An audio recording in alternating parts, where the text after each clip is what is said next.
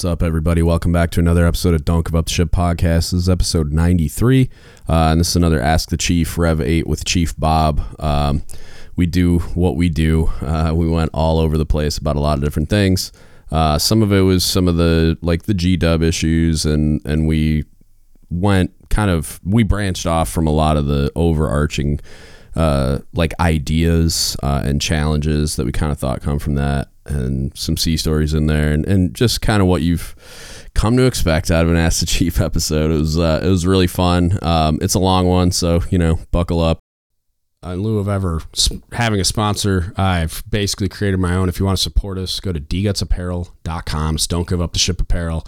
Uh, you can find us on Instagram and Facebook at DGuts Apparel. Uh, it's naval pride and heritage gear you'll actually wear in public. I went out of my way to create some really awesome stuff that I think you'll really enjoy, and it's some stuff that I think you'll actually wear. Uh, I hate all the stuff in the Navy Exchange section. I hate a lot of the stuff I see on social media where some somebody's side hustle is creating like nauseating gear that no one actually wants except for like crusty old retirees, which I'm about to be. So I don't know if I should uh, talk smack. But anyway, uh, go check it out. dgutsapparel.com.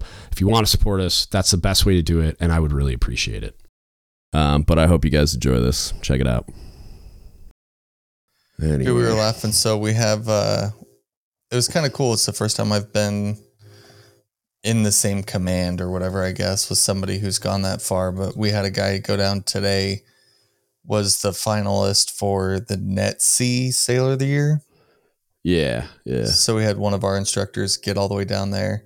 Um, and I think whoever wins that with the way they didn't they didn't lower the bar, but like they instead of going from four, they went down to sixteen of people that get yeah. capped every year.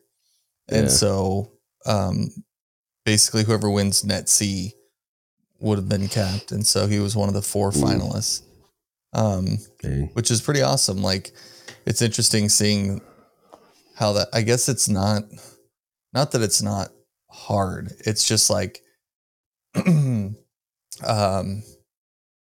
there's diff- difference between simple and easy, right? Like it's a yeah simple process. It's obviously not easy to win and do all those things, but like yeah.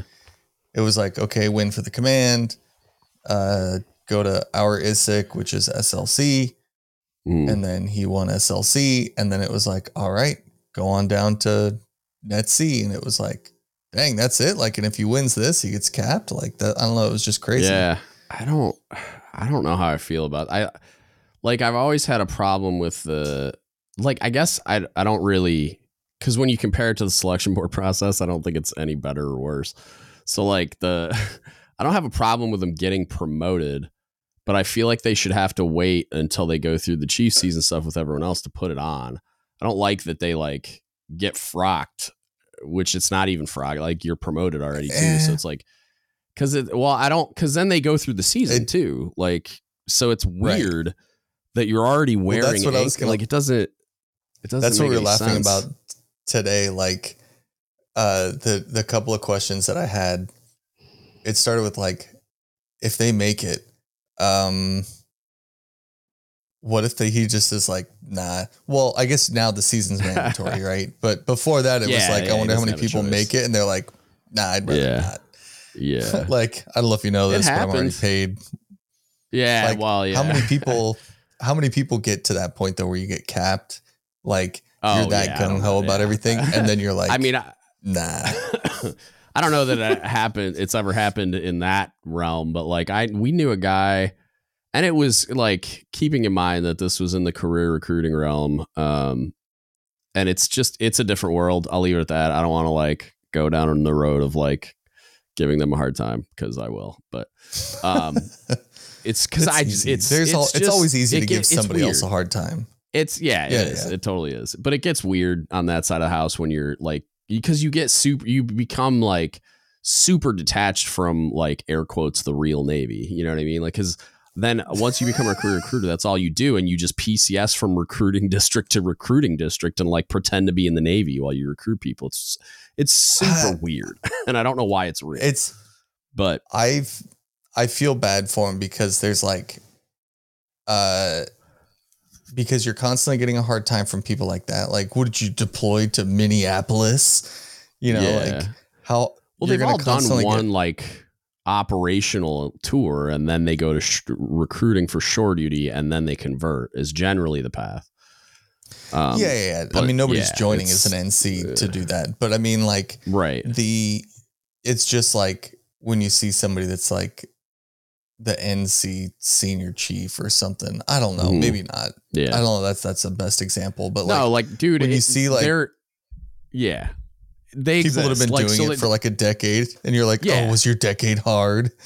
yeah, then, that's what I like, mean. like, so we it did is the- hard. Like, I don't know, man. I don't because that's what I mean. Like, I don't know. It's hard for me to believe that it's that hard because I I I've while I've never been a recruiter. Um, we did the Chief season with them like three years in a row.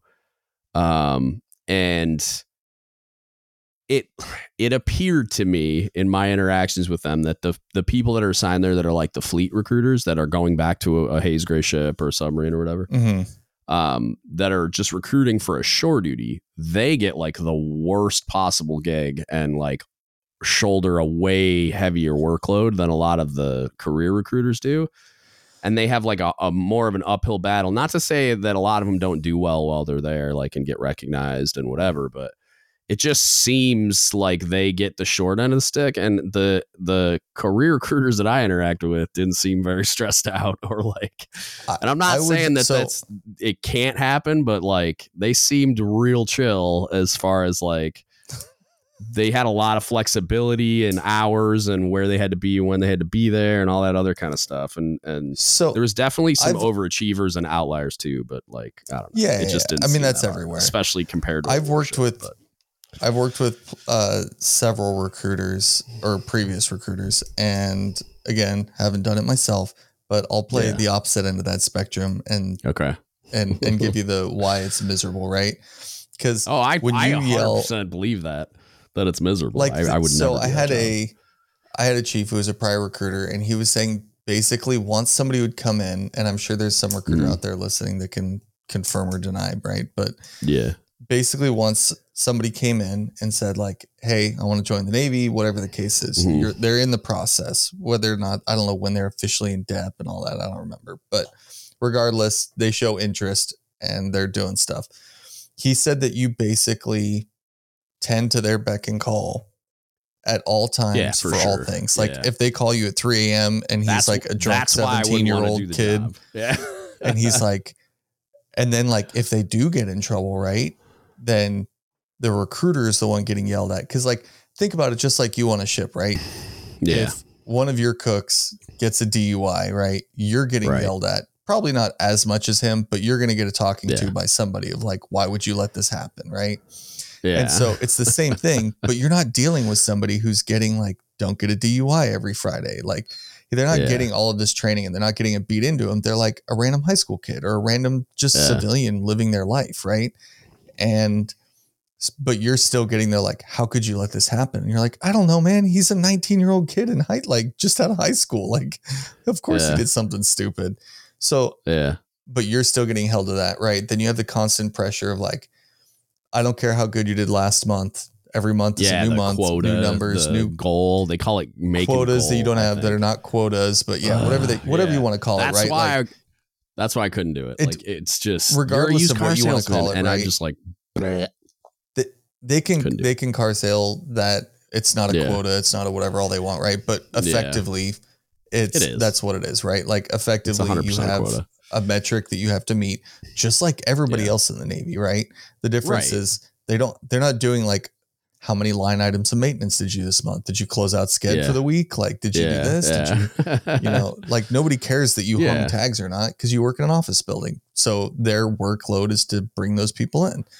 And I get that. And yeah, it's it's gotta be hard when you're like socially looked at as a used car salesman. Yeah. Um, especially in like look at like today's Navy, right? When I'm sure we'll get to it, but like places like the George Mhm. Washington all over the um, yeah, yeah. all over the news. Um, or not the George Washington. Yeah, Yeah. it's a G dub. Yeah. it is. okay. Yeah. Anyways, Yeah, yeah, I, right. I just literally wrote down GW and I got confused for a second. Anyways, when you have all that happening and like you're dealing with all of that in the news and you're like, nah, man, it's great. Come, come join. Like, hey, Yeah, don't, right. Don't You're listen like, to all these news places. you know, like, and there's like a whole process to it. And there, there's got to be some salesmanship to it, but it's also really Of hard when you're selling a, like, not necessarily a lifestyle, but kind of, right? Like you're selling a wild Yeah, I- career to somebody who has nothing to compare it to, right? Like telling you to go be a yeoman, you're like, okay, well, maybe I didn't know this one thing that yeoman did, but I understand what Right. yeomen do, or I understand what Yeah. mechanics do, right?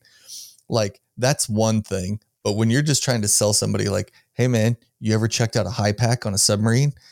Yeah. you want to work on some EOGs? And they're like, what are you talking What? about? You know, like and so yeah, like I- that dude.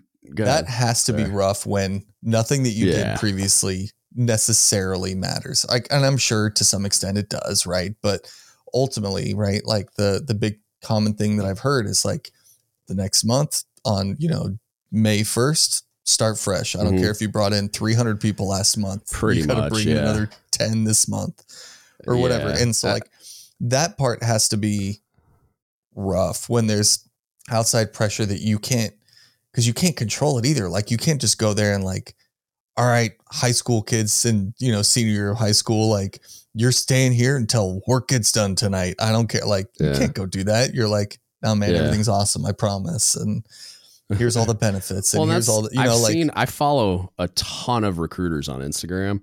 Um, because they're all they, they ever and I don't know when it originated, but I know Grant Kahn had a lot to do with like using social media for recruiting, and it turned into this big Right, right. push. Um, so you see now you see all these accounts that are like basically like they have their recruiter account and then they have like their Yeah. personal stuff. So like I follow a ton of them just because they're easy to find because it's all like petty officer so and so or NC one or chief or whatever. So like when you Right. search those, you can find those people or they follow me, and so I go check them out or whatever. And uh, there's some that feel really gross and like it like it feels very used car salesman ish. Um, but there's sure. some that there's some that don't seem like that. That seem almost seem like they're actively curating the account in a way that they're like they're trying to be like as honest as they can and still meet goal. You know what I mean? Like where um and then I've seen a, a handful like they post like uh the other day some girl posted um I mean I think it was a girl I don't know there's a lot of accounts but uh somebody posted a uh letter from RTC and it was like on that like Ricky paper with the logo and everything on it and it was like a letter thanking the recruiters for being so awesome and talking about how they were crushing boot camp and it was everything was so great um and I've seen some much some other ones where it's like you know they come back to visit and all that kind of crap. So it's not all bad, you know what I mean? Like if they get through boot camp and don't want to kill their recruiter with their bare hands, like they probably weren't bad at their job. And so like it's not I, I don't I because that's why I, I try I hesitate to talk about it sometimes because I don't want to paint them all as like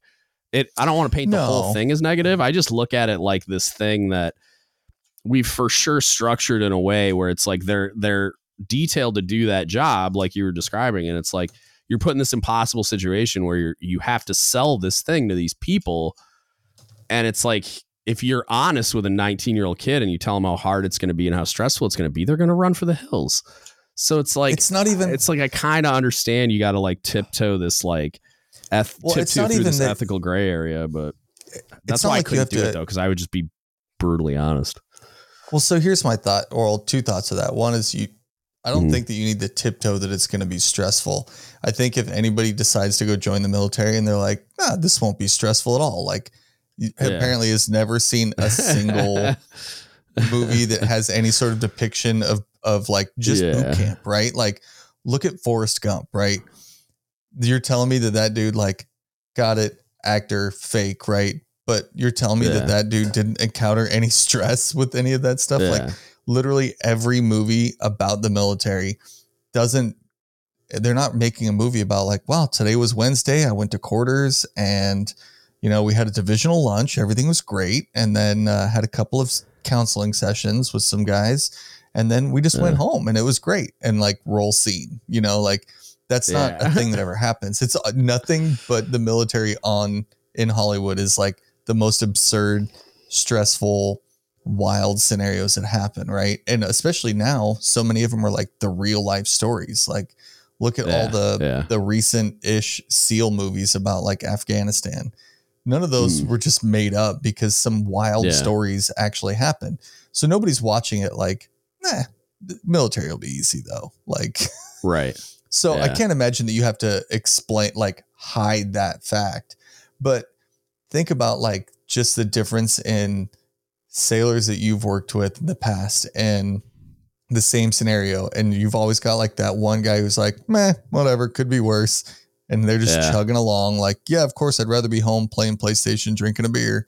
And then you got, like, some other people that are like, yo, I can't deal with this anymore. Like, I need to go Yeah. like everybody has different stress levels so you can't even say like it's going to be super stressful or not Yeah. it all depends on the person um but that yeah and then i also don't think that there's any amount of explaining that you could ever do because like how do you explain what goes on in your day and how like i encounter this all the time with my wife right when i tell her about things that i do throughout the day or things that happen at work and her response is just like that's insane why would you do that Yeah. and it's like ah, it's just the way like the military works i don't Yeah.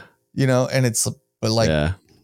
explain it now and like we've been married for eight years so now explain that to somebody who has zero military knowledge or Mhm. understanding and then you're trying to explain like no so listen when you go to do maintenance you can't just go fix that computer you actually have to go hang tags and then to hang a tag on Do it ton of and it's like you have to make sure that nobody powers it on. and- Yeah. and they're like why would they power it Yeah. on you're going to have it ripped open and you're inside of it and you're like ah see that's logical Exactly. not only do I just have to hang a tag on it in case somebody decides to turn it on while I'm waist deep in this machine, but I need five other people to approve that I Mhm. hung the tag on the right machine that I'm doing the work in. And that means I have to, you know, and it's just like, that's Yeah. crazy to explain to somebody. And like, it, it would easily get overwhelming, right? And like the Navy's good about, I think, is good about uh, giving you what you're capable of plus a little bit, right? To like push you to to learn more, do more, whatever. But yeah. they're good at like that's why you don't have like brand new people on the boat like standing dive or chief of the watch, Yeah. right? Like it's all stuff that you could teach them, I'm sure, but there's like some things like okay, well to understand how to Yeah. stand dive, you're going to need to understand what moving water is, which means you understand tanks and compartments and you need to understand Yeah. this and so like we do that for a reason. Like it sounds stupid to start off with teaching somebody how to fold their clothes, but yeah. you know, it carries throughout. Like you start off with the basics. You, I don't know. It's it, it's just a. I've talked to a bunch of recruiters. and I, like I said, I got a couple of friend, uh, good friends who were recruiters Yeah. at one point, and it's like I just hear what they do, and I'm like, yeah, sure, all shore duty sounds Uh, great. yeah. and, Uh, but, like, yeah. I need to it get somebody sounds- on. I always Like joke that it sounds uh great while like if you do the hometown recruiting, right? Like you grew up there, you went to high school there, you know the town, you know where everybody hangs out. You you can explain like, ah, Mhm. nobody wants to go. You know, you don't want to be that that dude that hangs out at the 99 all day, right? And then like they're, oh yeah, I know those kind of people. Like, but if you show up to a random town that you have no idea, like imagine you're a, a recruiter Yeah. and you're in one of like the overseas recruiting stations and you're in like Germany and you're like, hey, you guys want to join a different country's military? Do they do that? and it's, I mean, they have recruiters overseas. I didn't know that. Yeah, I assume that I don't know Hmm. how many countries or whatever, and they're on like yeah, U.S. bases. I did not know. At that. least the ones that I've seen, Oh, okay. right? I've seen like yeah. uh, a recruiting station in Japan, right, on the base there Really? at Yokosuka. But then the or Huh. yeah, Yokosuka. But I assume your primary, like your target market, is all of the dependents, like all the children of people that are there. I, yeah. Because their parents I mean, I know you can like get citizenship through joining the military, but like how I can't I like I wonder how many people they recruit that way. Like by Yeah, I don't actually know. I mean, I'm sure like, they have- foreign nationals. Like that's wild to me. Not But I that I, mean, I, don't have well, a I don't know with it. I guess Again, I don't like, know if that it's like they may Hmm. not be just random citizens because the the one that I've seen yeah. in Japan was on the base, right? So you have to at least be able to get on the base. Um, Okay, yeah. Okay. So my assumption that still seems like, weird. Obviously, I was I was in the Navy, so I had no need to go into the recruiting office. like you can't pull Right, over any yeah. farther. I'm already pulled over. That's probably yeah. That's probably why I didn't even notice. Is like, why would I be looking for? Yeah, Right. Not gonna be like, But, like- even register that there's a recruiting station.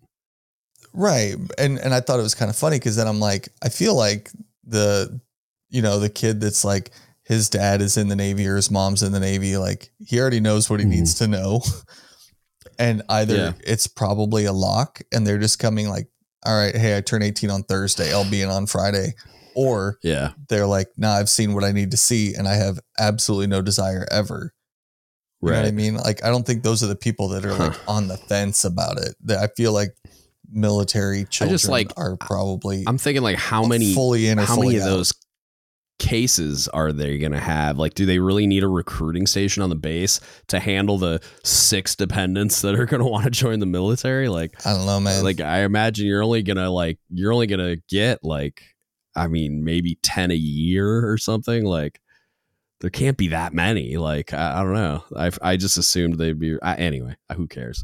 Um, I don't know, man. But yeah, I'll- like we'll the- have to I track to somebody get- down, like a high up recruiter person, and that's and what I was gonna. That's that literally works. what I was just gonna say. I need to get. Um, and I got a bunch of buddies that either they used to do it. Like my buddy uh, Jerome. Um, he's one of my favorites. Like he he was in that community for a while and then got picked up for command senior chief. And so now um, I think he I don't know if he picked up CMC or not. I have to look, but but yeah, he's uh he'd be a good dude to ask the questions. Like I just need to get somebody that'd be willing to be like maybe I need to get somebody that'll be anonymous so they can be candid about like how it all works. Like right. give me all the give me all the good stuff. But like yeah, I've always been curious about it cuz like I cuz I don't really know what it's like to do that job cuz like I've never done it. And it's like especially for the people higher up cuz there was always like the, there was the people at recruiting stations and then they have like the headquarters people because you have like the recruiting district headquarters. Yeah, Um, yeah. and so like I you know who knows what they do? I know I know enough to know that I don't want anything to do with it ever which luckily I'm retiring. But I always thought it was it was something that like why like at least partially like why don't they just hire a bunch of veterans to do that type of a thing? And it, it especially you could just funnel people that are separating or retiring into those jobs as like a So transition assistance thing and it's like an you just go to your point. hometown and then stay there like because you'd be so well, that's an interesting it, you know thought, I mean? right? Because because I know, like, I know a guy who he retired as a senior chief, but he Mhm. does uh, what is it, JROTC or whatever, right? Like yeah, the yeah. high school version. Um, I forget Yeah. the acronym. I think that's what it is. But yeah, anyways, I don't know. I got a couple buddies that retired and went to work for some private school doing that. Yeah, so I know a guy who does that at a high school, right? He's retired senior chief, but he still gets Mhm. paid his same amount of active duty pay to do this. Do you mean? And By who? Like- the school? uh, the military? Good question. I didn't ask who Yeah, signs was the check, but I did. I feel I did like talk to him a little bit does, about but I it, don't know. And he was like, Yeah. "Dude, it's awesome! Like he shows up and he does. You know, they do like parades and they do local stuff Mhm. like that, and he Yeah, he works with the I don't know the exact, you know, hour by hour of his day, but he works at the high Yeah. school. Um and runs this program, but he's like, "Yep, I show up every day. I still wear my uniform. I still do all the same things." He's Mhm. technically retired, but he still gets his full Yeah. active duty pay. But he said what's crazy or what's cool is that he gets more now than he did when he was active because his pay still goes up as like time in right so like once he started doing that after like the next two years his pay got bumped up a little bit to what his active duty pay at say 24 years would be instead of 22 Yeah, when he got yeah. out or whatever it was and then the only difference is like, like, the deal they made. Like they were going to structure it that way, where they, we're just going to pay you like you're on active duty. I, don't like, know and i Scale it up or I could probably track him down and get more info on it, but I'm Hmm. sure there's other people. But either way, like Yeah. I, I don't know. I thought it was really cool because it's like, hey, you still want to help out and do these things. And that's funny because you're almost like a pre recruiter at that point. Yeah, kind of. You know what I mean? Like, Yeah. not that you're grooming people like as bad as that all you that are. sounds, you right? totally But are. You are. You totally are. You are, but that when you say grooming, like that has like a bad connotation, like you're grooming them to do something bad. And I would like to I think mean, that I after don't- spending all this time in the military, I don't think that we think it's bad to be in. But I don't. Yeah, I don't think it is always negative. Like you could definitely groom people to like I've groomed like people to be future chiefs and leading CSs and whatever. Yeah, I mean, Yeah, like I, I don't think it's always bad. No, I guess. I think, yeah, Yeah. usually in that, I don't know. I guess I hear other terms for it. Yeah, Good connotations behind it. just but a negative. Regardless, Bob. right, You're like- just a glass half empty kind of guy. hey, I just played glass half full for recruiting. Uh, you're not wrong. You were definitely on the positive side of that. Um, but regardless, like that's not a bad point. Like what, what's, what's to stop the next step of Yeah. having them just actually fill out the paperwork and keep it going from there. Right. Cause, And That it's got to would be cheaper. but then I feel like cost they're also, wise. there has to be something with staying in touch, right? Like, not that the, those guys that run JROTC aren't in touch with the community or with the Navy, right? But Mhm. so, you, like, where do you draw the line? Like, you can only do it for 10 years after you retire. Cause, like, think about some crusty dude who's like, I retired in 93 and this is my Yeah, Navy. but like, what, how do you hold in them to a touch standard? that's been though? a career recruiter for 10 years? You know what I mean? Like they're not in the No, real but they're at Navy least- anymore. And that's what's so weird. yeah, but Like how how are they staying in touch if they're like if you're going from like Memphis to like Denver to like all these like they're not they're not in Navy towns most of the time. They're in some remote recruiting station in the middle of nowhere or they're at like a, a recruiting headquarters. And so it's like and those are pretty much all career recruiters. Like the fleet types are out at re- uh, remote recruiting stations generally. And so it's So like, then- what? How are they in touch? They don't know what it's like to be in the Navy either. They're not in the Navy, really. Like they are, but they're like not really. Like it's like it's like enlisted it. aides. Like they're so detached from reality because they're in DC or wherever else the four star is, Well- and they're not. Have ninety percent of the time they're not wearing a uniform, and they're just, you know, like they're so preparing I can't food think that we don't have in the real Navy. And I can't think of a way to address that off the top of my head. However, I will say that how would you at least how no, how would you hold a retiree accountable for anything? Right? If they're your Well, they'd recruiter. be a civilian employee just like anyone else. So they'd be, you know, they'd be like a DoD yeah, but what are you gonna contractor, say? Like, would- hey, you, you better not 'em. sleep with this you better not sleep with this depper, or I'm gonna give you your retirement for the rest of your life. No, I you would know, fire you're- them and send them home. So it's like, And then but then they're just like- gonna be keep like getting their retirement. yeah, but they would How keep you- getting their retirement when they go get some other GS job, like most people try to do. Like I'm, I've been through all these TAPS classes now, and it's like most of the most of the retirees are are like hunting after these government contractor jobs or GS I jobs or whatever so they can get a second pension or they can do whatever else or they're just so institutionalized they're afraid to work for a civilian company and it's like eh, you know I mean? Like it'd be like anything else and I mean I think most of I think the most relevant hires most of the time would be people separating not people retiring. Like But I then don't want but then what happens with retired master chief recruiting high school students. I just look at the problem of like where can you have the uh if you have somebody who's not doing their job well, Mhm. right? I would not want them to be slacking or bad or just like willfully negligent or Mhm. uh you know sleeping with the DEP sailors or whatever, right? Like I wouldn't want any of that to somebody Mhm. that like the worst case scenarios we say, "Hey, you're still going to get paid from us for life." And we're not, you can't really do anything. You're just going to get slightly less and you're going to have to go get a job at Home Depot instead because the ramifications for like being uh like shady and all that stuff. I think to make a point for you, the problem is a a bad career recruiter likely never sees the again uninformed opinion they likely never see the ramifications of the shadiness that they stuff through, right? Being at a at a massive training command, the amount of students that we have that that have um, that end up showing up to us and just can't make it to a boat for insert a million different Yeah. reasons, right? Yeah. Um, but most all of it is like, ah, cool. Your recruiter should have noticed it. Like you should have never made it. here Yeah. You should have never begin with, here. right? But that recruiter never sees that, and we are the ones dealing with the Yeah. not dealing with right because that sounds bad. Like some of these, some of the sailors, like they're not bad kids. They're not. There's nothing like they're right. not willfully malicious. They're not doing anything crazy. They're just like, hey, I went and talked to a recruiter. I wanted to join the Navy. I did these things. I filled this stuff out. Now I'm here. Mhm. And some more people asked me some more questions.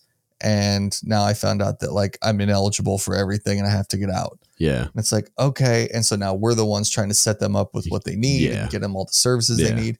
And that's fine, right? Like that's our job is to do all those things. But that recruiter never deals with that. They don't, I feel like Yeah. the career recruiter has less of a vested interest, whereas somebody who's there just as a single tour for shore duty is like, I don't, I doubt, honestly, just like, I doubt that it's going through their head with every person, right? Um, Mm. like if you're a submariner and you some guys like, I want to be a GM, you're like, cool, never gonna see you in the fleet. yeah. Good luck, buddy. you know, like you're probably more willing to slop that. But yeah. if, if you had somebody come in who's like, I want to be a cook on a submarine, like you're probably gonna be Mhm. more thorough with that person because you have a vested interest and yeah. Probably. you know, earlier in your career, you'd be like, "Hey, we might cross paths. Like, I'm going to a boat from here, and it could be your Yeah. boat. Like, I don't want to send somebody that sucks." But that I just that think there's yeah, no th- personal, uh, uh, like, not accountability, but there's no like in personal invested interest outside of your own intrinsic motivation and values to do those things, and that's the yeah, I just yeah, I feel like it's like a it's like a structural problem. It's like a the organization seems incentivized, especially now, like when that whole thing with like we're to give everybody like uh, whatever it is, like twenty five grand to join the Navy. It's like they're having such a hard time recruiting people because there's already this tiny percentage of the population that's qualified for military service, and w- from within that they have to pull from like the all of the recruiting and it's like a million people. It's not a big population at all. And then like right. they uh and a big part of it it just keeps shrinking and shrinking and shrinking because of like a lot of its health problems like obesity and stuff where you just don't qualify unless you get healthy. Um, so they're just having a, a way more difficult time finding people to recruit to get in. So it's like they just you're incentivized as the government says, "Oh, I want a bigger military. We need to up a goal and recruit all these people." And it's like, okay, well, where are they going to come from? And then you can't keep people in the Navy. uh, like seventy eight percent of people per the MCPON get out before ten years. So it's like you're just in this weird quandary where it's like we have all these issues with like how they're recruiting people and pushing them through and meeting goal, and it's like. But also, like, I I'm still- sure if we talk to them, which I need to do, is like get one of those guys on. It's like you still I still want to have that conversation, but it's just like it seems like like they're on their end the problem is like well, what do you want me to do? Like i have do you want to not have people? Or do you want to have people that you're a little frustrated with? Like what's what's the like pick your poison you know what i mean? Because they're in a i'm sure like a really tough spot. I just I wholeheartedly like to my core disagree with the argument of like whatever percentage of people get out after however many years, right? Whatever that Mhm. number was, like you said 78 after however many years. It doesn't really matter, right? The the implication is like people aren't staying until retirement, so something is wrong. Right? right However, the system is not designed for every person to stay For until everybody, yeah. retirement. i agree is not I, I agree but There's and no i don't know what that the number is you like Right, like, look 78% normal like does that have to happen i don't know like i don't know what the number Well, like, but what I want to know is like, what is it designed for? Right? What is the optimum op Yeah, tempo? exactly. Or you know, what's the what's the right cycle? Because look at like Corpsman, right? Like everybody likes to make fun of their horrible advancement percentages and yada yada yada. So like clearly the system isn't designed for all of them to stay in for 20 years. There's there's a re, like it is a pyramid, just like every Yeah. business structure, right? You need more people at the bottom to do more things. Got Right. it. Your turnover is going to be higher, but the level of jobs that they have is not as complicated or doesn't require as much experience to do. And then the people that stick around for whatever reason, right? They move up and and they're the ones that get the jobs that require more experience doing those things and so on and so forth, right? But like so when people are like, "Well, why are people getting out after 6 years?" And it's like because the system's meant for that. You know, there's an acceptable Yeah. percentage of people to get out. And it kills me cuz like we have our uh our what the CIPR, I forget what it stands for now. And as a guy who went through CCC school, I should know this, but The CIPR? Career Information Program Review Command. Something. Oh, is that the thing? Um, like the It's this the career counselor crap? inspection. No, it's Oh, the okay. the I career got counselor yeah, one. yeah. It's how you get like the REA, the Retention Excellence Award, Yeah, and stuff yeah, like yeah. that. And they they look at like what's your retention numbers at, and it frustrates me when they're like, "Ma, you're you will you got out seven percent of your Zone B personnel this year, so you don't qualify for this award." And it's like, Mm-hmm. yeah, yeah, the system isn't designed for that. I get that some people yeah, get, get that right but you can't have everybody get that and if you can't have everybody get it i'm not saying that everybody should be eligible for an award but it has to be Mhm. achievable right and so if it's a zero sum Yeah. game that like as soon as this command is eligible that immediately knocks out like three other commands that are ineligible just by Mm. basic like statistics it seems kind of like frustrating if you happen to be at one of those other commands that is just ineligible by the system design. You've got to be like, what am I doing here? Like, I'm, now I'm Yeah. gonna get I'm gonna get ranked worse, and I'm gonna be, you know, I'm gonna be the bad career counselor because I don't, yeah. I, I can't keep all these people in, and that's like a a thing that we have now is like what um we were asked to come up with ideas to help incentivize reenlistment. Mhm. And it's like I I, don't I could fix don't it have to for you tell right now, dude. Like delete up and out. Like if you would just be okay, because if you told if you told the whole population of the Navy, hey, if you want to just be here and be a wrench turner and as a second class and be like the best wrench turner on the planet Earth, and over time because of seniority, advanced qualifications, whatever, will continue to pay you more money. So like you could stay and be a wrench turner and maybe you don't make as much money as a chief, but like we'll pay you as like a first class eventually. And then if you stick around long enough, we'll pay you as like a senior first class or even a chief as you become like like this master technician, but you're not in a leadership or managerial role. You know how many people would stick around? You like, you know how many people would sign up for that if you like there's no pressure to like be forced into this leadership pyramid. I bet you you'd solve a lot of attrition by just saying you could just cuz like dude, if I like I'm I'm really glad I got promoted to master chief. It was a goal. I really love leadership stuff obviously, but like also I would have mu- if I stayed in my like technical role because I was going to go be a cob and a CMC and I like endured a second Chiefs tour and I hated it for a lot of reasons, but like it was because I don't like my job when I'm not in the galley just cooking food. And so it's like I have the same feeling that a lot of people have where it's like there's a lot of leading CSs on submarines that fail because they don't want to do the admin. They don't want to worry about inventory and endurance and all this other accountability crap. They just want to like go in the galley, make food, and make people happy. And it's so it's like there's a ton of people that There's- you could retain in a career field where we're paying like E4's SDIP, like incentive money to go back to sea because we don't have enough people because they all separate. And it's like, eh, I mean, I, I don't know. I Like, I, would- think you could fix a lot by by letting them know, like, hey, we're not going to punish you for just being really highly competent technicians.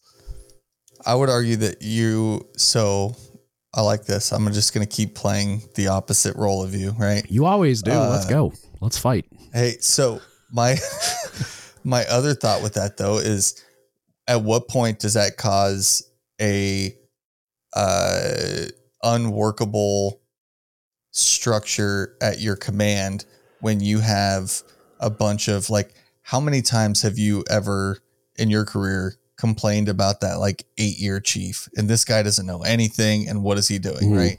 And then you're gonna have a up to an 18 year first or second class, right? Like how Mhm. he, he could have half his division senior to him in experience, but because they didn't Mm-hmm. want to do the paperwork side of it, right? They didn't get advanced Yeah. and The they didn't go qualify stuff, yeah. chief of the watch because they just want to cook, right? And that's great But that's because that's needed, that's right? the but, agreement that's they don't wanna do made, that, right? but you're telling me that like that that eight nine year chief that's gonna walk in there and be like, all right, guys, listen to me. I'm the chief here. This is what's gonna happen. They're gonna be like, all right, listen here, man. You've got a I- third the time in the Navy that I do, so you're gonna sit over there and do your paperwork. You're telling me that I would never could come work. up. That there would not be. no, sure, it would come up. It comes up right now. It does. it comes up right now when you have that a was 30 year old seaman, you know, like right, but but increase that to the nth degree when half of your d- division is potentially dude, in longer than you. And I'm- not just because i get it right? That I- does happen right? Again that does happen. There there's there are people that are like that make it really quick and they make it really quick for a million different reasons Yeah. and that's a whole nother show topic. But and it's already a power struggle though for those people not necessarily a power struggle but it's hard to show up and it's all super individualized onesie twosie power dynamics if you show up and you're like Mhm. hey listen this is how it goes and you're gonna have some first class who's like hey man this is my fourth boat as an lpo like i got it that you think this is how it goes but let me tell you how this really goes no. and you're gonna have like this like, awkward I don't think it's you will awkward though, man. And and so I will like have the I'll just body classes- slam you because I'm in charge. Like, and I get that like ah, Oh, that's There's- the worst answer though I know, I know, but that so you if you decide, so if like you're the technician and you decide to stick around and be the technician and you decide you won't, don't want to be in the leadership role, that's the agreement that's being made. And like I talked to my brother-in-law What if about that's it. Not what they at decided? what if they just? What if they didn't decide that? They're they're trying to advance and they're trying to do that, but they're just sticking that- around because they want to stay in the Navy, but they just can't advance. Right?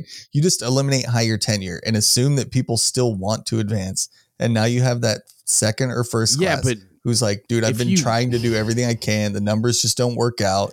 I'm trying to go all these things. I really want to move up. Like I've seen a thing or two, and you're like, But those right, well, people are gonna I was at the right place at the right time. yeah, those people Like, are gonna they're not- everybody's just gonna be like- if they if they don't like if they're there and they don't advance, um, and they desire to advance, that like those are the people that are gonna attrite with the understand because they're gonna know it's not like it's a surprise. It's not like results come out and they're like surprise you're you didn't advance because there's no opportunity. It's like you're gonna know like historical opportunity and you're gonna know going in that there's probably not gonna be that much opportunity, but it's like there's are that like those people I feel like are gonna either attrite or you're gonna deal with the same thing you deal with right now with like I got guys that want to be senior chiefs and master chiefs within the CSS rating when they grow up, but aren't willing to qualify the watches that are effectively a fully qualified criteria. And it's like, and I've had face to face conversations with these chiefs where I'm like, look, like we're living in a world where you have to qualify these senior supervisory watches if you want to advance to senior chief and master chief. And it's going to keep going further that direction. Like they're trying to pull our promotion pipeline into the submarine panel. When this submarine panel absorbs supply finally, which I'm an advocate for, the one thing that is going to change that a lot of people aren't going to like is you're not ever going to make master chief unless you're qualified cob. The end. And it's like, or like on track to be qualified cob, right? And that's like where I was when I promoted. And they, I didn't think they should have, but they wrote it in my eval that I was like at my check ride and board basically. And it's like, because, but I'm like, you just wrote in in my eval that I'm not qualified something. Like that's how I read it at a board. So I'm like, I don't know why you did that, but Eh, like I didn't write it in there. They they added it because they thought it would help me it promote shows that it, you're and not maybe it right, did.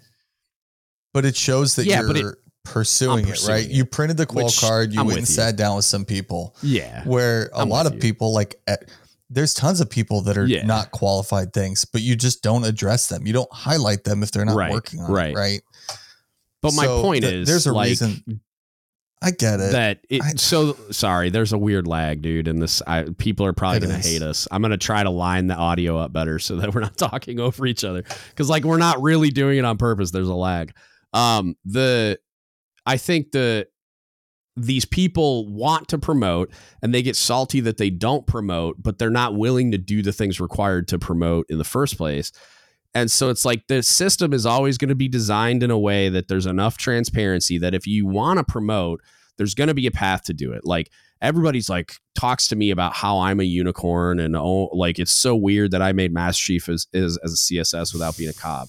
And it's like, look, I did, I was willing to do the things to get to where I am. And there's not a lot of people out there doing it. So that when quotas open up, like there's a guy that like there's I I don't know uh, how many quotas we're going to have this year, if we have any. I think we're going to have some because I'm retiring and there's like another guy retiring. And I think, so I think we had, did they come out already? Quotas came out, didn't they? no. For eight and nine? Oh No, yeah, yeah. Quotas did. Quotas, Quotas did? Yeah. So I think there was, Yeah. so I think there was one and it was a surprise. And it's like, but if you like for a guy like me and the and the other guys in my position, like when you look at the list of eligible people, like there's like maybe two guys that are competitive, probably really one. Like I could probably tell you straight up, like I'd bet money that I know who's going to make it. I, I wasn't there. I don't know for sure, but I bet you I do. You know what I mean? And it's because we're a small community Yeah. and because I'm very familiar with the people that are eligible. There's not, there's only like 20 something CSS senior chiefs. And so it's like, but also there's only like one guy that has done the things that are are required for you to promote. So it's like you're looking at it like there's all these people out there that are really earnestly trying to meet all those requirements and doing all the hard work and like going through all the pain to meet those requirements and then not promoting because the system doesn't allow for it. And in, in my experience, there's a lot of people talking that way, like saying that they're working very hard, but when you actually review their record and see what they've objectively accomplished towards the goal of promotion, it's like, dude, I can tell you why you're not getting promoted right now. And it's like, I know a lot of junior guys that are like, this man, the rate's locked up and I can't promote. And then you look at all their profile sheets and they're cutting like 45s and 50s on the exam. I'm like, if there's 80 points you can score on an exam that, oh, by the way, is graded on a curve, right? Like, so you don't have to answer all the questions right to get an 80. You just have to score better than everyone else. And you're not scoring above a 60 on that exam and you're cry- decrying the system and quotas and all this other crap for being the problem. Like, that's not the problem. Your lack of effort is the problem. Like, might not like hearing that, but you're not trying hard enough. And so like the the thing that frustrates me about it is like most of the people that I've had that conversation with in my entire career are not advancing because there's something in their record that is either like a black mark, like a PRT failure, which again was you just you made a decision. Like that at some point along the way to not put the effort required in and not meet the, the required standards and all those other things. Or it's like they're willingly not doing the thing that they know that they have to do because they're they don't think they should have to do it. Well, I, it should just be enough that I'm a really good technician, and it's like, well, it's that's not how promotion happens. Like, there's criteria. The criteria are established. They're well publicized. I can tell you where to find all of it, and I'll sit down with these guys, have those conversations, and be like, if you don't do this, and there's a, a buddy of mine right now, great dude. I think he'd be a, a really great CS Master Chief. He's not going to promote because he's not willing to, to qualify the watches. And it's like, d- dude, like, and, and it, I, I'm telling you, it's never going to happen. And, and they just want to want to fight the system. And it's like you're banging your head against the wall. I would just say that with that the that is assuming that it is easy to accurately describe what somebody has done in a year and their effect in 15 lines of text uh which is probably not a totally accurate representative way right because everything has to be that that's what gets me is that everything is by that by the book i say like you look at the ECP, it tells you do this, qualify these things, go to the next place, qualify X, Y, and Z, go to the next place, so on and so forth, right? And if you do those things, if there is a quota, you will advance at some point, right? As long as your evals are good, right? You will promote eventually. Um, And the downside of that is it doesn't offer unless you were if you uh, deviate from the cookie cutter rate of or the path of what the Navy has Right. for you, you only do yourself a disservice, right? Which is Generally, hard when yeah, there's would- it's really hard though when there are a lot of non cookie cutter jobs that need to be filled.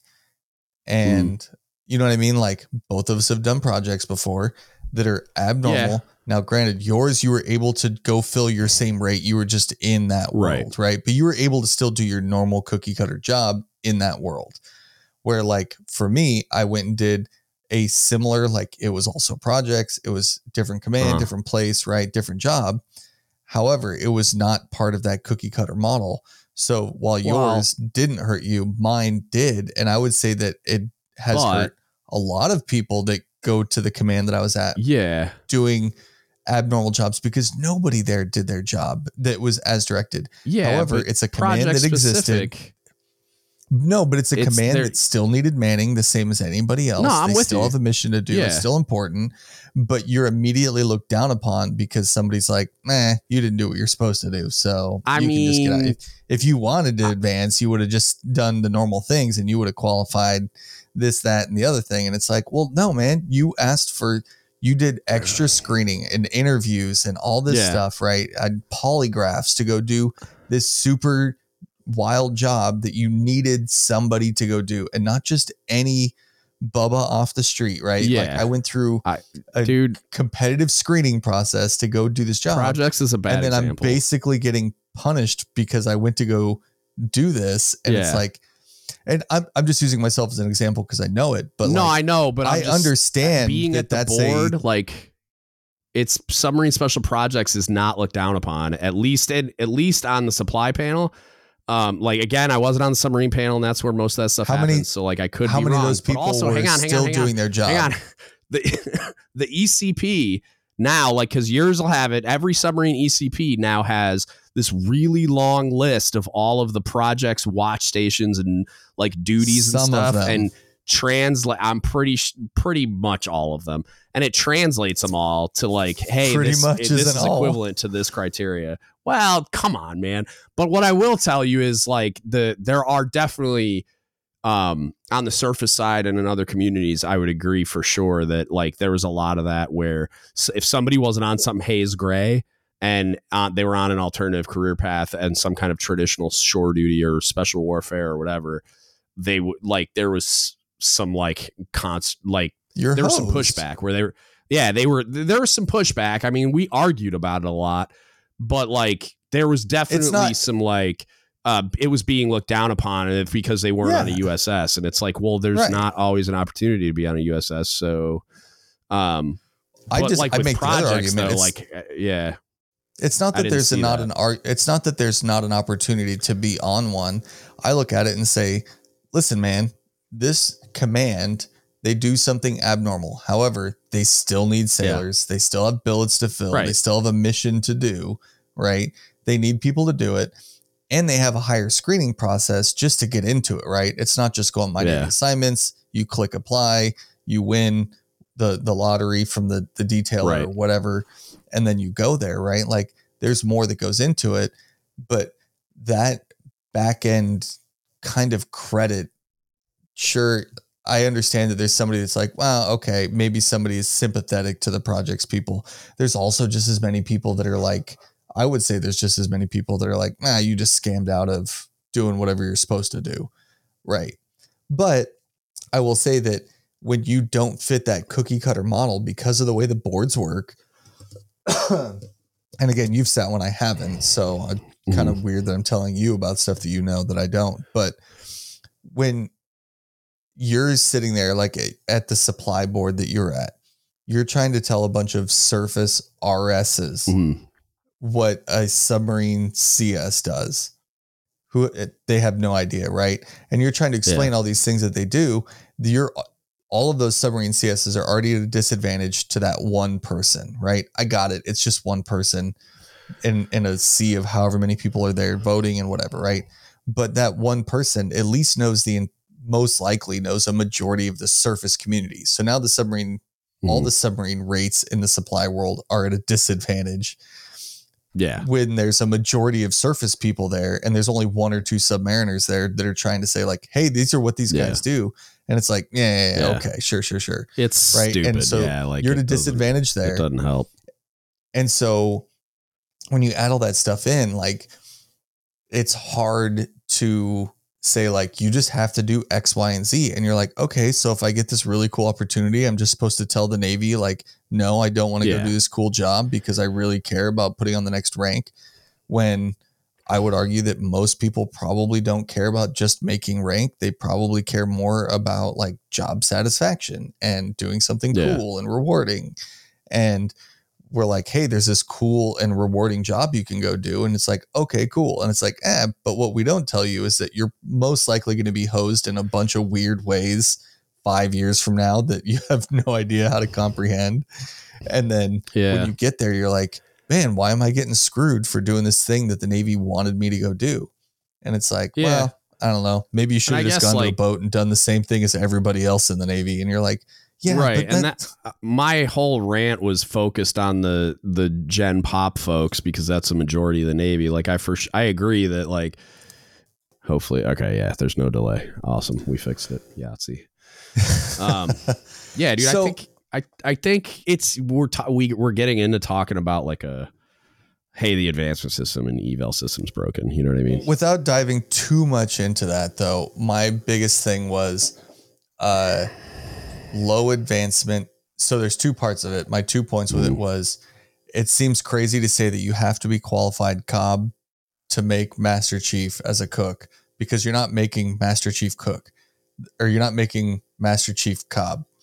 That Yeah. rate exists. There is a command Master Chief for a reason, and that is a different rate with a different job the command the the master chief cook should be the best cook like you should be the Yeah. sme at being a cook i don't Mm. care that you're good at qualifying these things that are not cook related necessarily i Yeah. understand qualifying things that are part of your normal career path to help your command right but being qualified cob changes your career fundamentally at that point Right. to where you are not ever going to be a cook again. You're going to be a cob, which is the weird submarine version of saying you're a CMC without giving Kind you of. the rate change. Which I think they should. Um, but but that's so Like, I that's th- a whole think- other bit that I've gone on to with other Right. people before. I don't think that I I think that once you go CMC, I think it should be I think it should be similar to and it's a hard line stance and I, sometimes I see exceptions to it, so I don't know, but my initial uh forum C on it was that once you go be a cob, you should be a just like we do with enges, right? Instead of they make them O4s until you make it naturally on your way out or whatever the case. which right? they've been talking about details. doing. Yeah. Yeah. But I think I'm not saying that you should be an E9 necessarily. I think you should be command senior chief and you have to put in a package and get picked Yeah. up on your way out.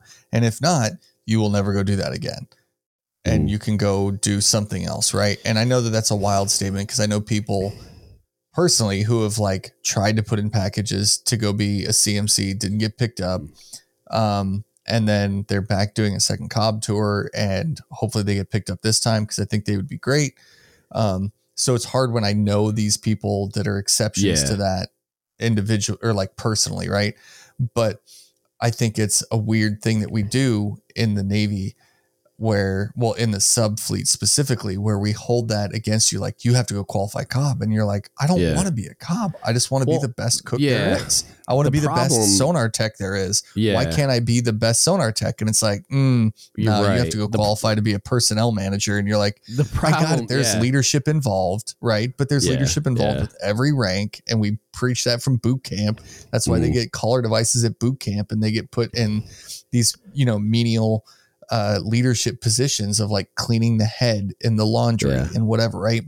That are like relatively inconsequential, but they're to give people leadership opportunities and to put them in charge of things. So there's always going to be leadership involved with every rank, especially the higher you get. And I totally understand that. But when your sole job is leadership, and people Yeah. and you're the HR professional as a CMC, it seems Mhm. wild to me to say that you need to be qualified that to be a master Right. chief cook when that doesn't make sense to me. There's a rate for that. Yeah. Yeah, but that's a broken system because like we don't ha- like if you look around the submarine fleet and this would apply to pretty much every I like I don't know a rate that it wouldn't apply to except maybe nukes where they'd probably have more jobs running around where they need master chiefs but like in rate I, who needs a master chief in the submarine fleet and I there's some like But even that, that, you could nukes have that. you could Nukes Yeah, have you the could make a- EDMC. hmm I know, but that's what I'm. So that's what I'm saying is like you could make a path for it where you could just decide that because like basically they just decided that based on the crew size you don't need a master chief uh, in any role on a submarine except for cob and, and maybe EDMC, right? But uh, like I, I would argue that like at like a department chief level, I think it could be a senior chief or a master chief, and that's fine, and I think it's a good thing. But also like if you don't want to you know that's probably going to be the least palatable thing that i i offer that like i don't think anybody's going to be on board for that but um i think you you could create paths for a lot of rates where like for cooks for instance and I, I had a conversation one time about this and it basically the answer was the surface community didn't want to give up their billets and i'm like it's not their billets it's the navy's billets like somebody just needs to make a decision but like i can Yeah. go do my job on an aircraft carrier and not much changes It- like the, it's just more people and and like more food and more of everything like everything just scales up and there's some procedural like idiosyncrasies that are different because i can get food on So a helicopter use, like- now. but like i could go the path of of like uh, now that I, like if I don't want to be a cob, I just want to stay in rate. At some point, I'm gonna I'm gonna like promote out of the submarine community, kind of like a supply officer does one sup- That's like fine. supply officer tour, and then they just go to the rest of the navy. And it's like, so why can't I just do that? And some of those those and what like basically like there's a there's Airedales that they like combine into this other whole different rate. I think it's AZ or Yeah, something yeah. When they make Master Chief. So it's like the same thing for us. Like when I promote to Master Chief, if I And elect not to be a cob, I just go be a regular CS now and they detail me accordingly because like it all it's all the same thing. We use all the same books. The job is the same. It just scales up. So why can't I think- just go do that instead? Because there there really aren't that many jobs in the submarine fleet for a CS Master Chief my- exclusively to do. my relatively junior, you know, ill-informed opinion thought on it, right, is that the Navy hasn't come to terms with the fact that when you get to that, like, there's a long backstory to this, but anyways, Mhm. I don't think that, and I'll explain in a minute. I don't think that the Navy knows what to do with senior chiefs and master chiefs Yeah, I agree after with you. as rating specialists. I don't think that Yeah, the SME portion of that job exists to be S- to be an SME, right? Where I Mhm. think that you I think that they on paper they say they want it to exist, right? That's why they have senior chief and master chief say cooks, right? right. That's why you're there as a master chief cook who is not a uh, CMC. But I think that when even to your point of like you're a unicorn or you shouldn't have done it because you're not qualified cob or whatever, right? It's that's contrary to what the Navy says when they say, "Hey, we need Yeah. master chief cooks," and then you're Right. you're immediately like, "Okay, cool, I did it. Now what do I do?" And they're like, "Oh, we don't really know." You're supposed to be a cob by now, much. and you go, "Okay, well then why did you have this position available?" Right? It shouldn't Right. be and that's like this weird dichotomy that I don't think the Navy knows what to do with. Right? Other branches like the Marines, the Army, uh. I think the Air Force also. Right? You have the different versions of like senior chief, right? Right. Where you're, right. I forget the type of sergeants, right? I'm terrible with that. But anyways, yeah, you no, have the, like yeah, command master focused- gunnery sergeant or you're a sergeant major, and it's different. Like it's like a right. CMC. One, a you're a rate major, specialist. You're Yeah, you're an expert in your guns is a- MOS, Is you're an and you're expert? a- yeah, or you're a command guy and you're the the command Right. sergeant major, right?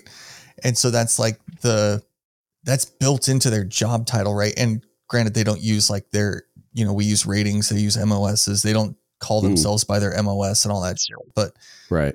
regardless, like they that's kind of built into that advancement, right? Like I don't know exactly how any other branch works for advancement, but Mhm. uh, I barely know how the Navy works. Um, but but but my point is like they make a point of saying at the same time, like I've heard several people go, how is this person supposed to promote when they haven't done their job or done their rating in however Mhm. long? Right? Right. And then, which is a very understandable argument. But then you go, okay, cool. Well, now I'm a master chief. Like one of the guys that we know who's an IT LAN guru. You were you were underway Yeah, with them yeah. Dude's super genius. He's now a master chief. And I he got into it. this huge fight where they were basically like, Well, you're not a cob. And he goes, Yeah, and I don't want to be. But I'm an amazing uh IT. Like I'm amazing LAN Mhm. guy. And he is. He's crazy smart with that. Yeah. Oh yeah. But there's no job for that guy. And they're like, Well, you can go back Right. and do another divisional chief tour. And it's one of those As like, a master chief, point, right? Like, when no. yeah, when you're a master chief Yeah. over 20 years, you're like, hey man, I've done this a few times. I'm, I'm Yeah. doing that. Like, no offense, but I'm, Right, I'm I'm, not- beyond that at this point. I'm not doing it. that is a waste Yeah. of my resources. That is a waste of my skill set. Right. Well, if you're I will going to pay me to be a master chief, send me to do master chief things. And then their retort to that is going to be like, yeah, okay, go be a cob. And it's like, yeah, but I don't want to be a cob. And then your not a- options are, well, okay, get out of the Navy.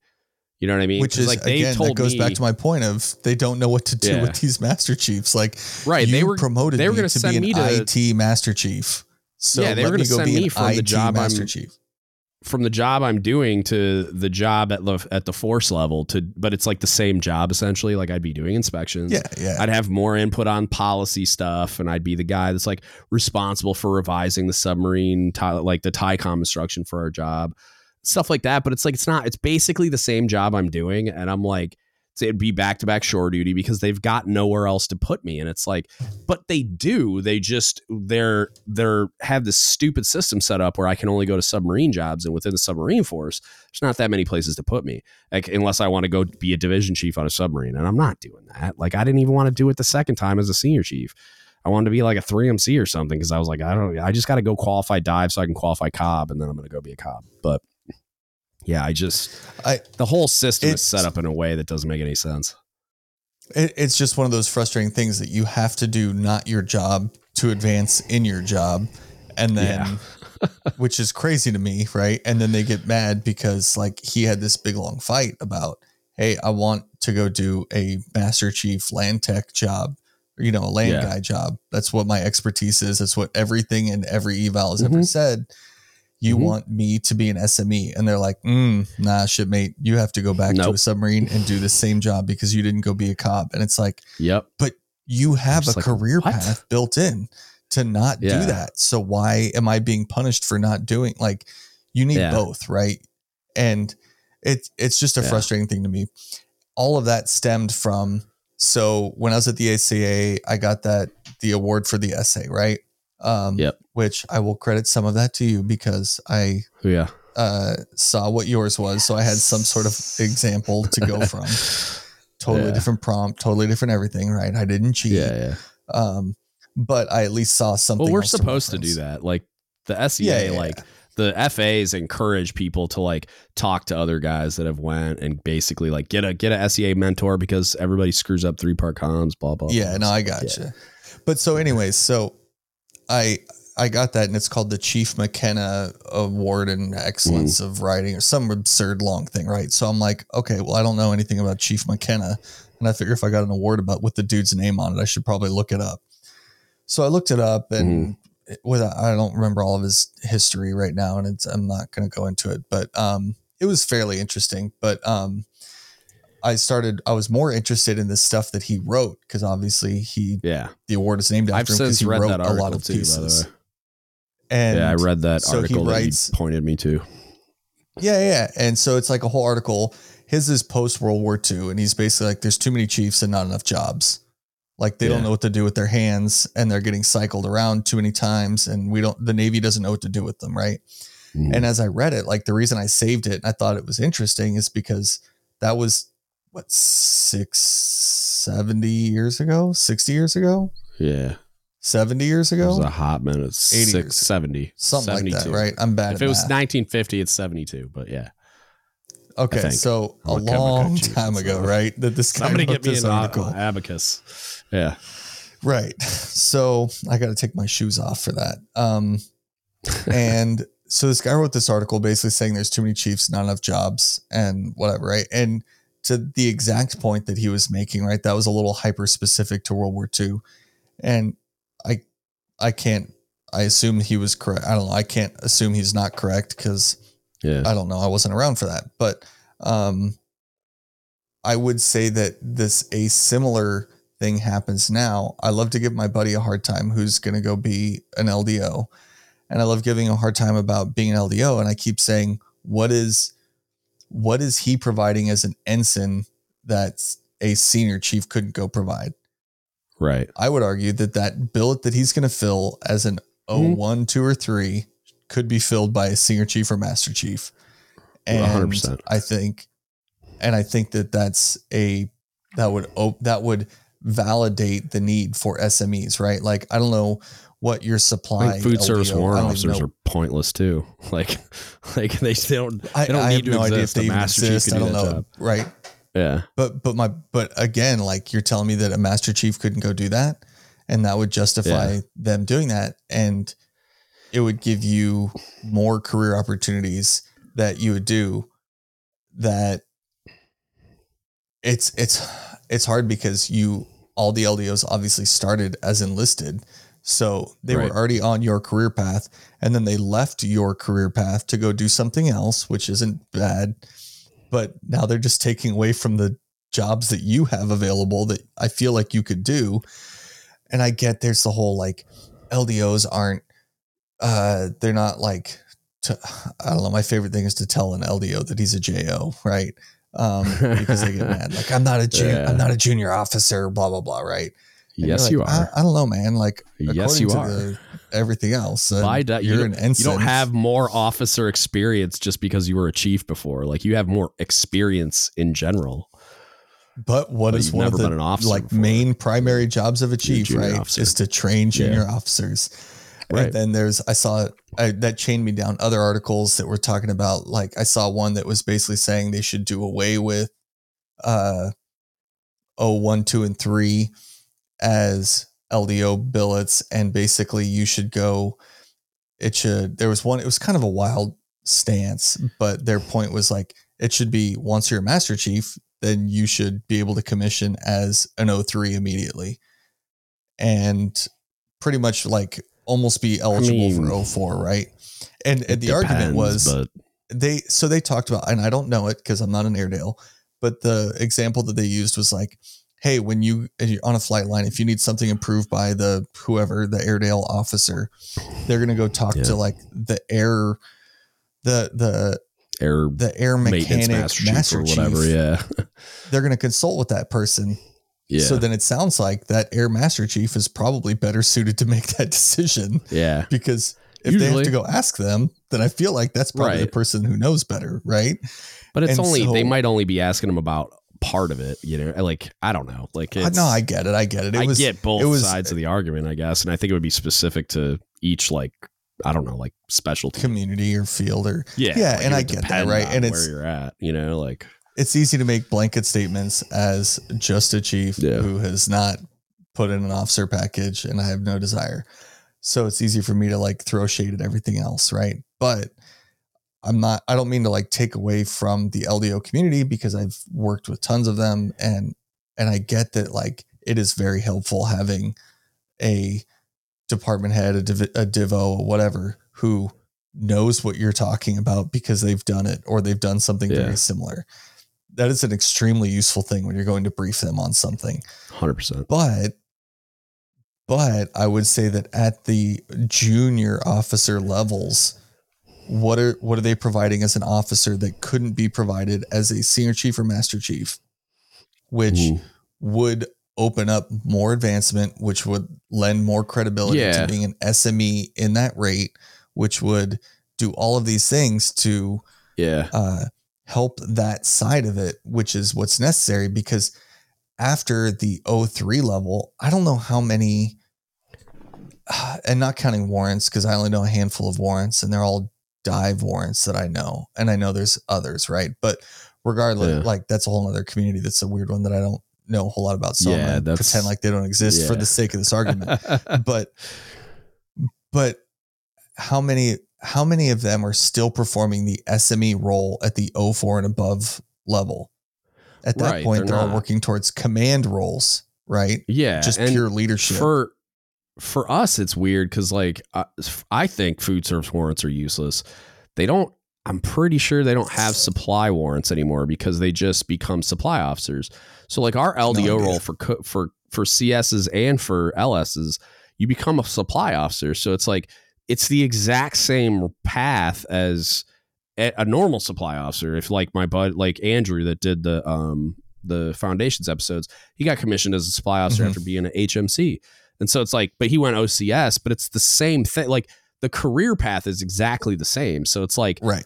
they're all just going to be supply officers. So to to say that like, I mean, could a could a LS Master Chief do a ensign supply officer job? Sure, but they're not going to want to because most ensign supply officers are doing like low level divo jobs that they have a chief that works for them. They don't have a master chief So that'd be the You what I senior mean? So chief it's like- position then. whatever. Right, it could be sure, but like it, I, the those supply officers also need to get experience. So it's like I get both sides of it, but like I think you could delete every But again, food service warrant officer in the Navy and make him a master chief. I don't that job like I'll never understand the point.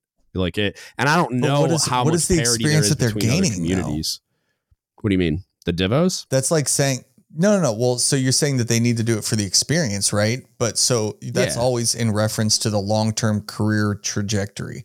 So Right. that's like saying that you need to be a cook before you can be a cob because you need that experience before you can go be a cob. Right? I don't know that I That's- agree with you that need the- statement. I, I I would it's say the same like, idea though, right? You're saying that you need the you need the SME Sort of. Before you can go do the command level role. And so my point But is the a supply officer are not going to be a commander different. unless they're at supply corps school or something. They're going to just be at NAVSUP or uh like a, a TYCOM supply officer or something. You know what I mean? Like they're not the the I staff it, corps side of it's weird. So like I if if you're commissioning in in some kind of a role where you're um you're a line officer and you could be in line for command of a ship or something, which I don't think their LDOs do that. Um, I don't think that's even no, an you option. could be an OIC. yeah, so like There I know like I know several I don't know, who man. have It's done strictly I, I can think of at least four off the top of my head that at one point or another have done strictly command like XO or CO, although we called them I mean, I had a XO or commanding AOIC, officer- and then I had a commanding officer 06 supply officer when I was so like when I was at CSA school. So the whole learning center that had like every supply Yeah, yeah. rate that you can think of and all these different learning sites all over the place. He was in Newport at the learning center and he was an 06 supply officer, but he was our our commanding officer.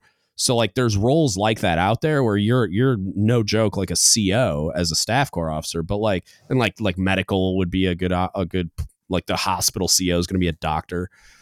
But like I, yeah, I don't know. Like I, I think there, I think there is probably roles because, like you're saying, like so, like a food service warrant can effectively only be like a food service officer on a big deck, and then they go to like galleys to be food service officers, and like Navy food management teams to be OICs, and like I don't know, I'm probably missing something, but it, every single one of those roles could be filled by a master chief.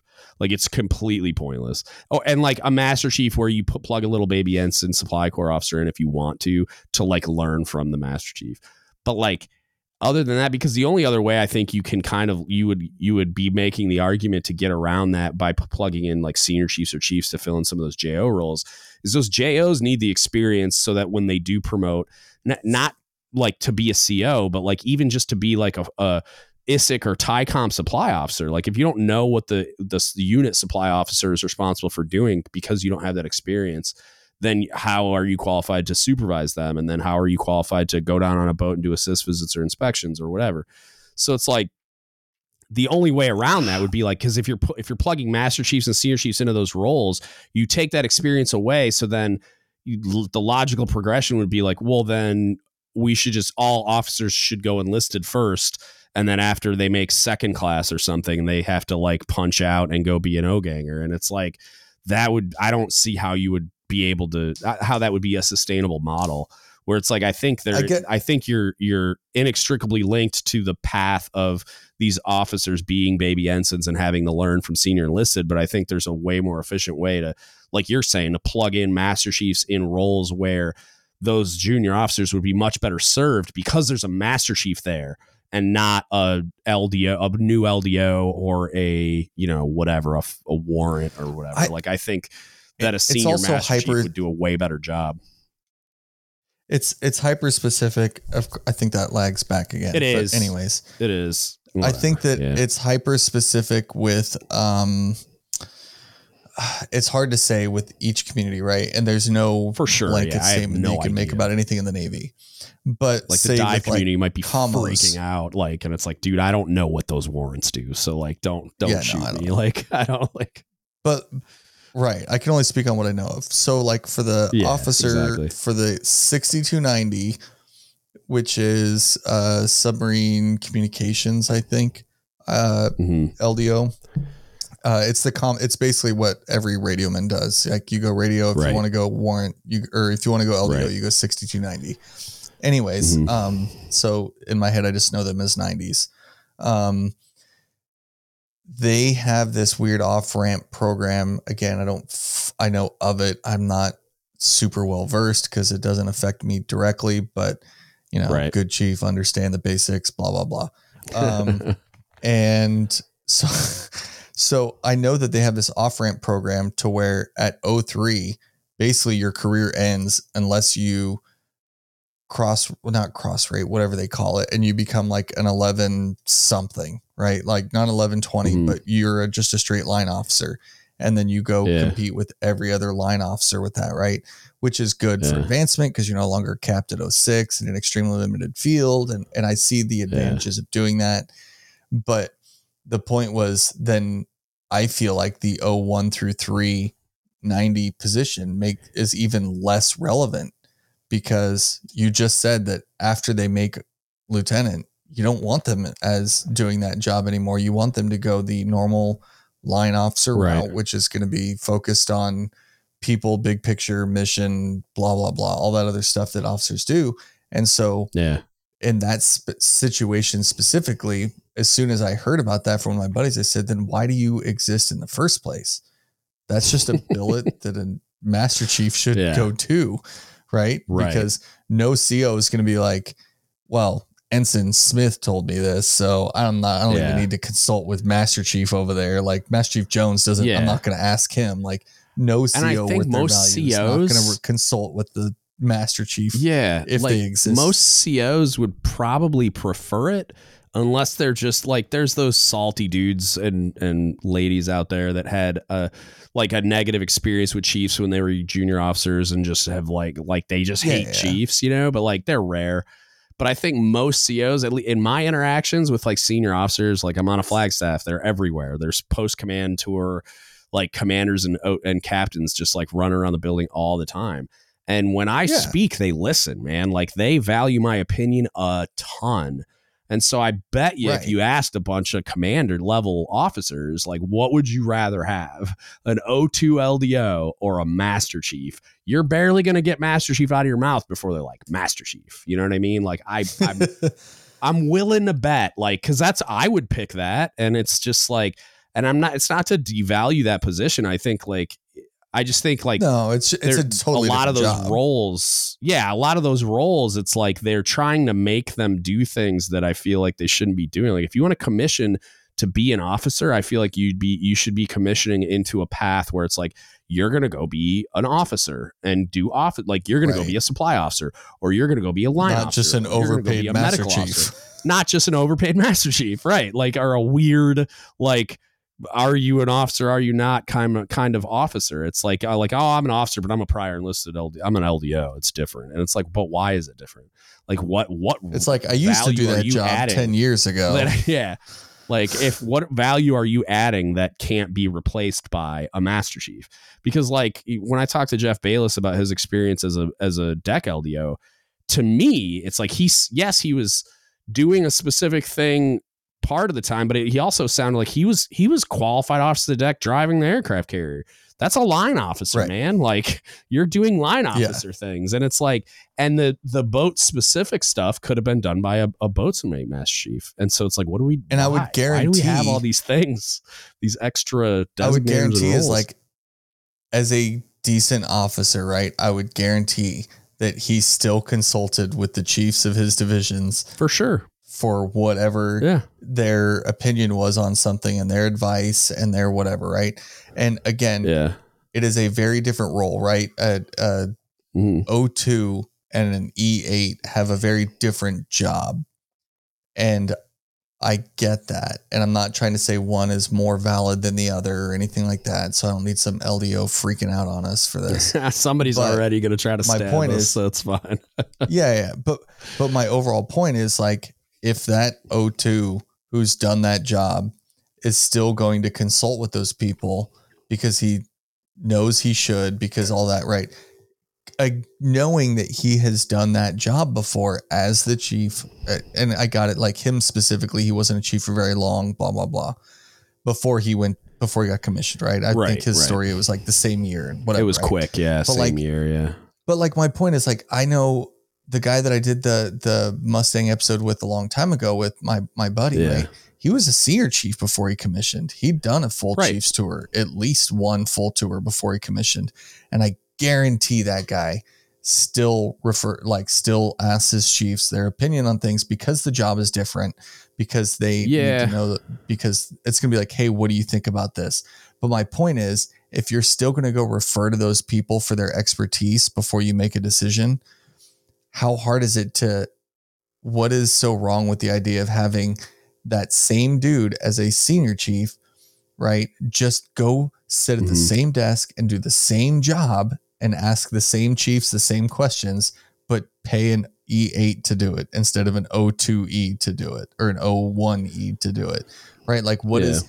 what is he gaining as i- is he gaining some long-term officer experience because if so then he doesn't need the sme portion of it right because think of any other 11 20 that we've worked with that's been a Mhm. good CEO who was Right. never they didn't go to a school they didn't they didn't Yeah.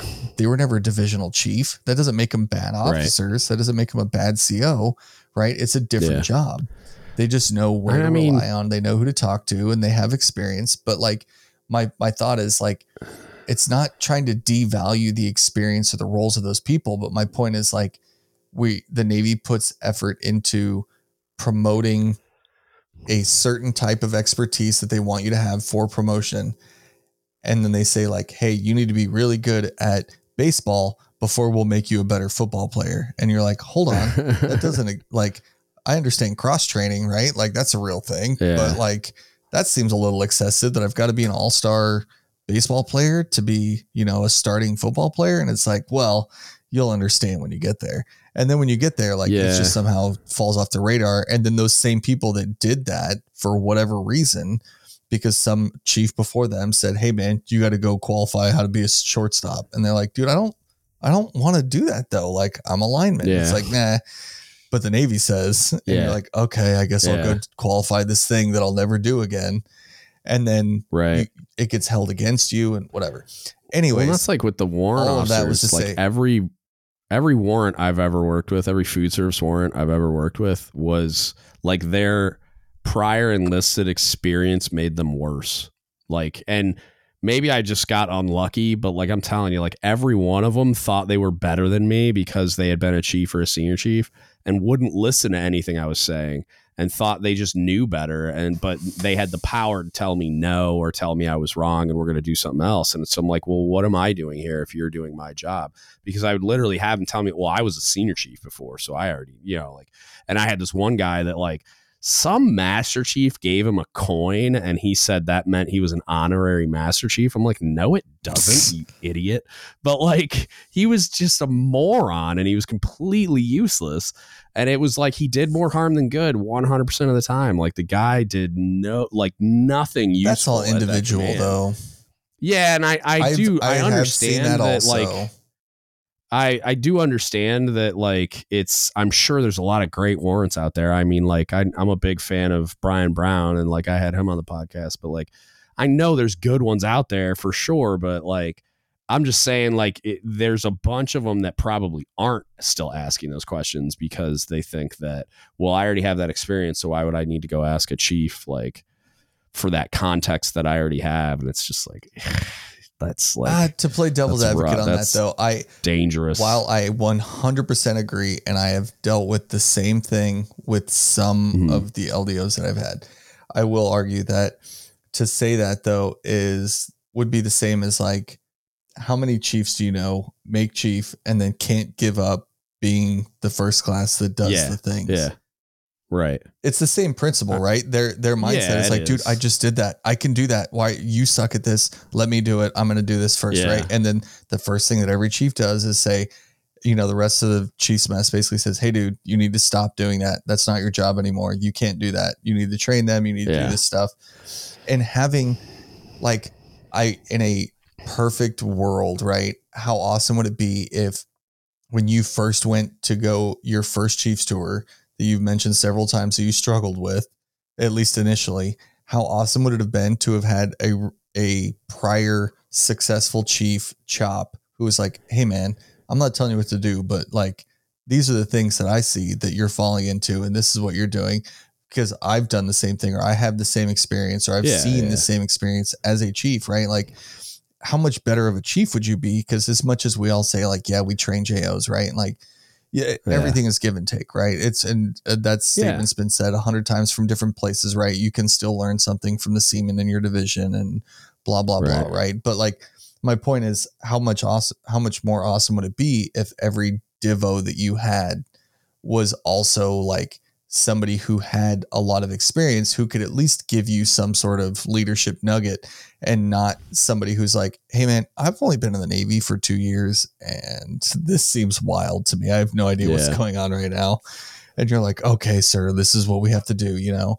And and that's where you that's like the where we train them, right? Because we they join the Navy as a leader and they just don't necessarily know how to be.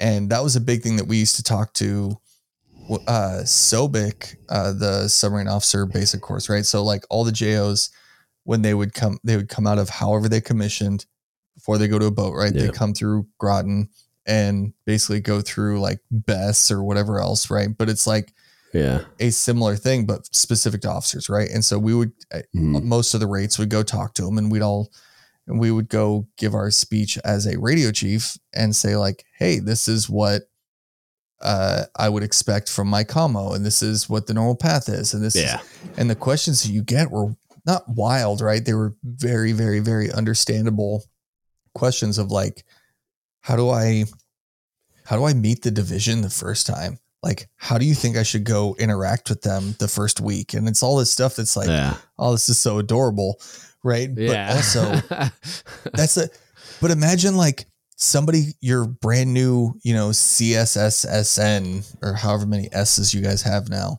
right? It's- yeah. But like, so stupid. but like, uh, imagine your brand new seaman showing up to the boat and he's all of a sudden in charge of everything, though. Literally the same level Yeah. of knowledge. There's no reason to expect more Yeah. from your brand new ensign than from him as far as Navy knowledge. And but imagine that guy like all of a sudden being in charge and trying to make decisions, and you're like, oh Yeah. wow, okay, so we need to start off like, hey, I got it, you're in charge, but here's how this is gonna work, and like Training wheels. Yeah. you know, there's there's a lot that goes into that, but and it's kind of like a, a steep learning curve, which is why I would never want to go be Yeah. a JO on a really anywhere, but especially on a boat. But um, but anyways, so without dragging this on for too long, all of that was to go back to basically talk about how I just want to make the point that as a general statement, which I think is kind of obvious, that low advancement percentages are extremely mm. demotivating. For sure. And I think I Yeah, told you I- that before, like I texted you that. But but Yeah. it's like it's easy for me to say, right? Like I look at our quotas and there's one for senior chief, right? And like I've told you, it ain't Right. me. And it's fine. And I don't expect it to be me. Could and I'm not like salty about it, whatever, right? But my point is like insert that same percentage, right? Like we're not the only ones, and it's not the only rank, Yeah. right? Like for E6, E5 for Corpsman, right? Is like one percent or something ridiculous Yeah. like Yeah. how many other rates have extremely low percentage for advancement and then compare that to how many people are like legitimately working hard at what they're doing and it's Mhm. like when you realize like dude i'm putting in all this effort and there is statistically no chance at me getting rewarded for this and it's like what are you gonna give me another name that doesn't do any good right like who cares? Yeah. like But that's why I'm I'm, not- a fan you're of the idea of advancing them based on like experience and and like levels of expertise if they wanted to stay in the same pay grade. Because it like it opens up another path even though like you're always it's never going to be perfect. Like there's never going to just universally be plenty of promotion opportunity within an organization you know what I mean?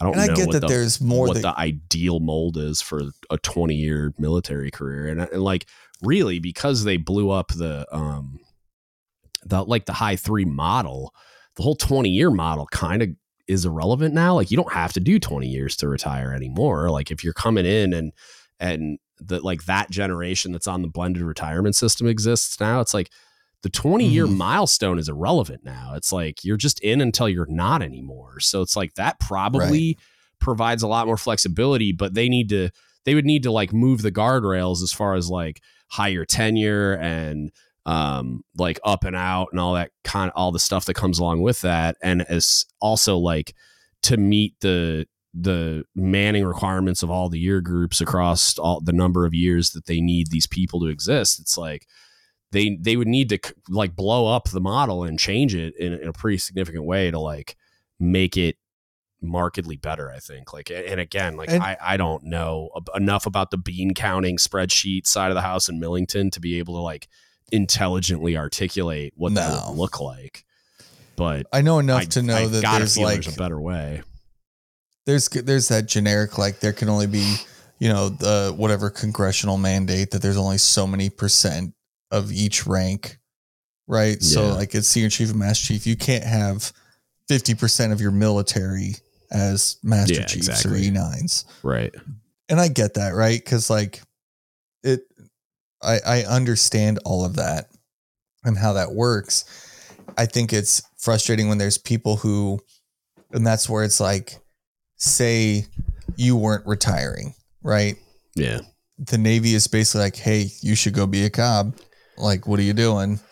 There's not enough Right. jobs for you as a cook. And then your my argument if i were you would be like well you made me a cook master chief so find me a cook job to Mhm. go do and they're like well Yeah. well they don't really exist and i'd say well then you shouldn't have promoted me or whatever Yeah. the case right like right and, and and that that there's like again that we could go on forever about that or i could at least but um so with that the uh since while i was at the SEA i needed to reference an article for my paper and the article was in proceedings and so i signed up Mhm. for proceedings right so i have like the year subscription to that so i get all those mailed to the house and they sit on my desk um yeah which makes I'm terrible great reading material when I need to run to the head. yeah But uh yeah um and some of it is stuff that I like I'm not as interested in, but I usually find like there Mhm. there are some good articles in there. So like if there's people out there, it's it's yeah I think it- there's definitely worthwhile I don't know what the actual there. price is for the year. I technically had a slightly lower price because I was at the school, but it was yeah you 20 get like a bucks for me. I discount code or something yeah yeah, yeah. I can't imagine I still can't imagine it's like an absurd price. it's not though. bad i don't But my point is, it is, but there's some good stuff in there every once in a while, right? Yeah. And usually the things that I find uh, the best are like they're almost like editorials or letters to the editor from Mm-hmm. from randoms that aren't like. There's a really good one about uh, uh, the SAPR program and sexual assault in one of the most recent articles from an HM2. Um, Hmm. But there was one that I read. the The article is called "Remember Why You Serve," right? And it's by a commander. Um, it's in the April issue. But anyways, the without going into it, he's basically explaining like, hey, the the TLDR is like you didn't serve like you didn't join the Navy to be a Master Chief Cook, right? Like you joined Yeah. for a bunch of other reasons. You didn't even understand what that was. And you were totally satisfied for most of your career without being a Master Chief Cook.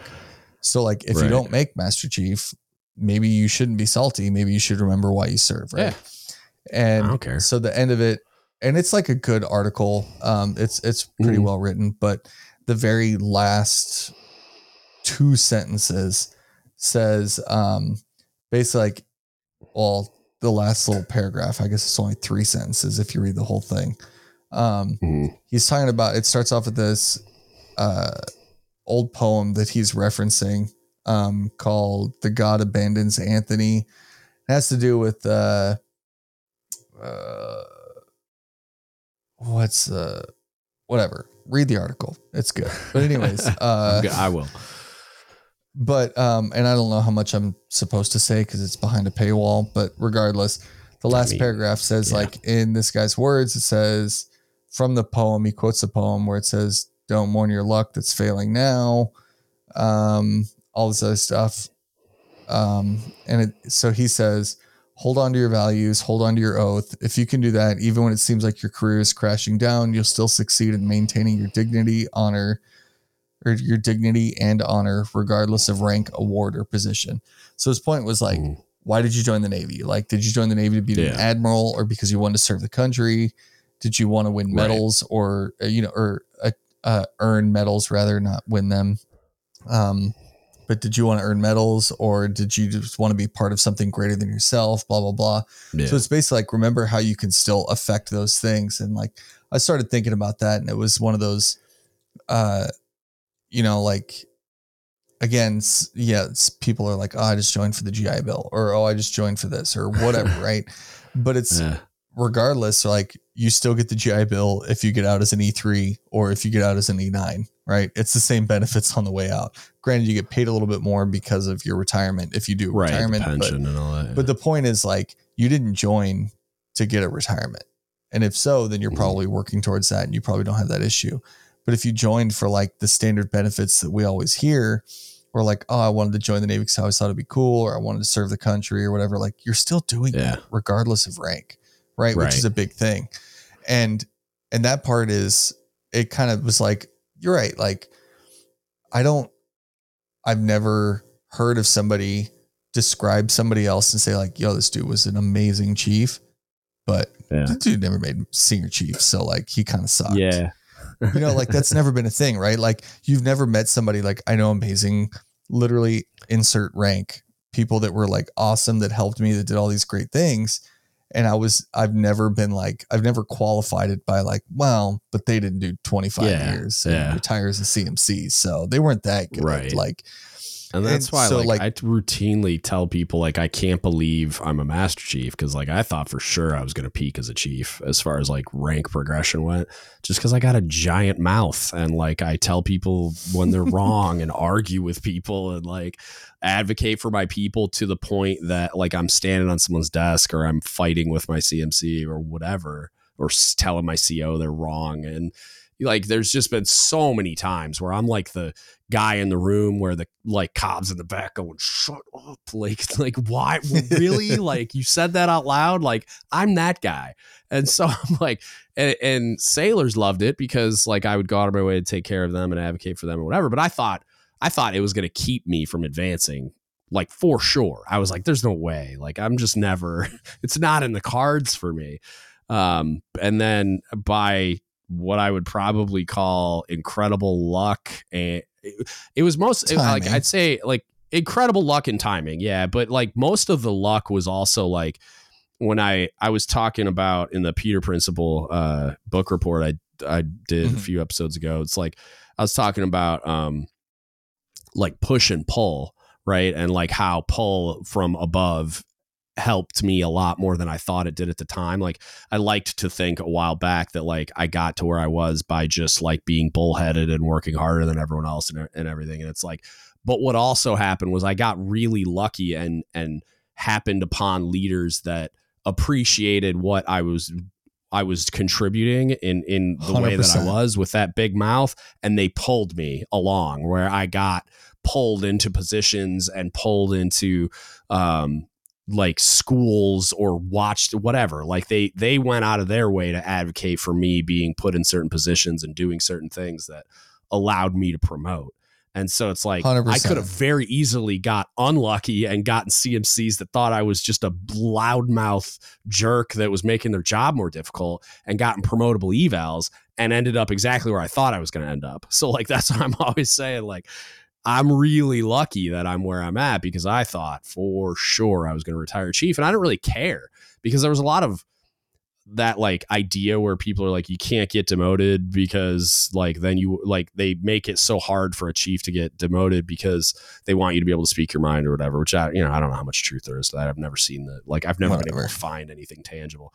But like Yeah. it, there is a lot of empowerment in that idea of like like I went in it like I had the same attitude that's why me and that that buddy that made Mass Chief the IT, the IT guy you're talking about um me and him Mhm. got along so well. I love that dude because he was like me on steroids with his mouth and his willingness to just like like absolutely obliterate everybody all the time. And that dude's a master chief right now. So it's like it just goes to show you that it's like the there's a certain amount of that where like when I saw it in him, I really appreciated it. And I was like, oh, I'm not Yeah. the only one, you know? And then that COB that we had, even though he wanted to murder that guy with his bare hands, he appreciated it. He appreciated it in certain ways, but in that guy, it was it was a nuisance. But in me, he saw it as like a, a- an asset, and he like pulled me along for whatever reason. which is funny because like I I. I he's one of my favorite people who as far as a leader like I've gotten a lot from that guy who Yeah, I His- love him. has absolutely no interest in not that he has no interest in being a leader like Mhm. he's not dumb he knows that he is Oh, he's so smart. but but he doesn't like he's intentionally like he if you emailed him the COB qual card he would delete it immediately right like he has Yeah. zero interest in being that person but i Yeah, he'd probably be pretty good at it just naturally he would. Oh, he, he, would, would. not like it he would come For sure. across odd because of the way he is as a person but he would do all the right things and it's it's just Yeah. funny to me because like he has that he has the innate ability like i feel like there's there's an underhanded innate drive that's made the good comps that i've had good or the good leaders in Mhm. general. And it's like it's literally how much do they care about the people like i got it. That's what the answer is. But you know that's what it says in this book but how can we Mhm. take care of this? How can we do this? How can we Yeah, what's the right answer right? Like uh, right. a dumb example was we had uh, with this whole barracks shakeup that we had um, different rates live exclusively in different ba- barracks buildings across the ones that we have. One of the rates went through and did a whole bunch of work outside their barracks to clean up because of uh, budgeting things. We lost some of the uh facilities contracting or uh, not that's not facilities but like people that do yard work right? So like if you want Yeah, if you want to make the outside of your barracks look pretty, like you got to do it yourself. It is what it is. Uh, but they went through and did that, and they did a bunch of yard work cleanup and made it all look nice. And so Uh-huh. he called me up today and said, "Hey man, like, how can I get some mulch? Like, I want to put new mulch out, right? Super small, low level stuff that we're talking about here. yeah. But he's just he's like a random chief who's like, "Hey, I just want to put mulch out in front of these barracks. How do we make that happen? What's the right Ooh. answer?" And then like most of us at this point know we would just put mulch out, right? But like Yeah. is there a right answer? Is there a way that I don't have to pay for it out of pocket? Not saying that I won't or yeah. can't, but is there a better way, right? Yeah. If I don't have to, I'd prefer not to. And so I said, you know, Mhm. I don't. Good question. I don't really know. It's a weird situation. So I called the base CMC and asked him, and he said the same thing of like, yeah, talk to these people because that's a good question. I'm not entirely sure in the climate that we have right now. Um, but also, his point was, if they say no, just do it anyways. Like you're not spreading napalm to cle clear cut trees in a forest, right? Like you're putting mulch down to make it look nice.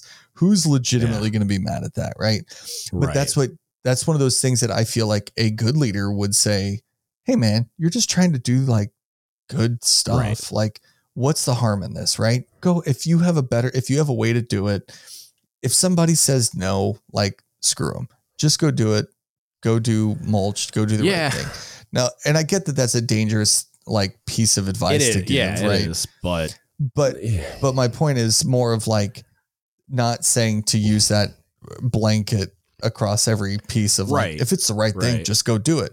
But my point is it's like a really as a good Yeah. leader, he was like, "Hey, this you're trying to do a good thing," and his his mindset was like, "What? if Somebody's going to get mad at me that somebody put mulch down they weren't supposed to? Like, you guys are trying to do the right thing. You're trying to do all this stuff." His gut reaction on the phone call immediately was like, first answer was, "Let me look it up." Slash, call these people to get the right answer, and also Mm. just go do this. Like take care of the the people, take care of the building, take care of the things, take Yeah. care of the whatever. Like just make it Right. right because that's what needs to happen, right? Is to just go make it right. And it was that mindset is the Yeah. general mindset that I feel like is a common thread across good leaders is just make it right yeah, whatever has Yeah, to happen, and- right? Like but it- there's a way. Maybe I didn't fill out the right form. Maybe I didn't inform the right, Right, person ahead of time. But like, who cares? I can get yelled at that and fix that later. The point is like, well, make that's it right. the the, And that- the risk you take where it's like there's been times where like I, I tell that story about a kid that show he was having uh, issues at home um with like in his marriage they were fighting and all this stuff and a lot of Mhm. it was her um like he wasn't always dealing with it the best way either but like they kind of fed off each other but like it wasn't like domestic violence they were just arguing and it got to the point where they like some stuff got thrown across the room type thing but like nobody like Mhm. got hit or anything like that Yeah, yeah, I got you. um, and so like he one day like they had gotten in an argument, uh, and he left and went and he would go drink when it happened, like to just like it was like that coping mechanism. And so then he, I forget, he ended up at somebody's house, crashed on their couch or whatever, and was late. And he he got a ride to work. So like he didn't drive in drunk or nothing, but he like he he smelled like booze when he got to work. So like my LPO comes and gets me. He goes, he goes, hey senior, like he's in the storeroom. He smells like booze. Uh, he didn't drive here. Somebody brought him down, and then he like he, but he was late, and he smells like booze. And I was like, "Does anybody else know besides you?" He goes, "No." And I'm like, "All right." So I go in the storeroom and I talk to him, I'm like, "What's going on, man?" And I told him, like, "Come, you come to me if you need help," kind of thing. Like, and so he trusted me enough to show up and and like basically just admit it. He wasn't trying to hide it. So we talked Right, right. about it and um and I but like the book answer is I he's going to mast, you know what I mean? Like he showed up drunk to duty and he was late and so like I got UA, I got like an ARI, I got all this other stuff, but like we went in there and talked and he was fine, everything was fine. He just was in a bad spot and so we talked about it and then I said, "All right, sit in here for a while." Like this kid, my LPO brought him some food and he just hung out in there for a while and then when he felt good and um so I think we like somebody found him some mouthwash or something. He like came out, Yeah, started yeah. working after lunch, and then we sent him, you know, sent him on his way, and like we figured out a way, like he, because I think he ended up like not going, like he stayed somewhere else and all this other stuff.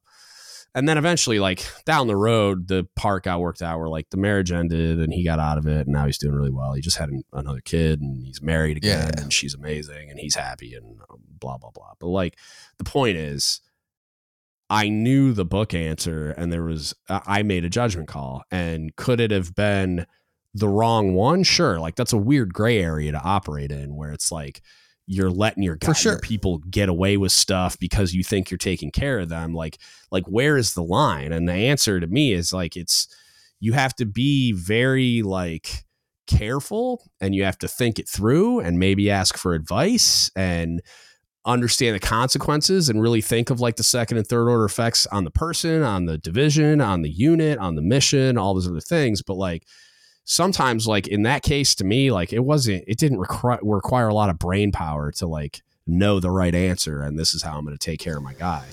Um, because he No, wasn't doing it destructively and all yeah there's all these but there's all these Yeah, variables yeah. that could have that could have played in where it's like like if he had an alcohol problem and it was a domestic violence thing and then I just like like let it slide, let him go on his way and then he went home and got drunk and beat the crap out of his wife or whatever and then got arrested.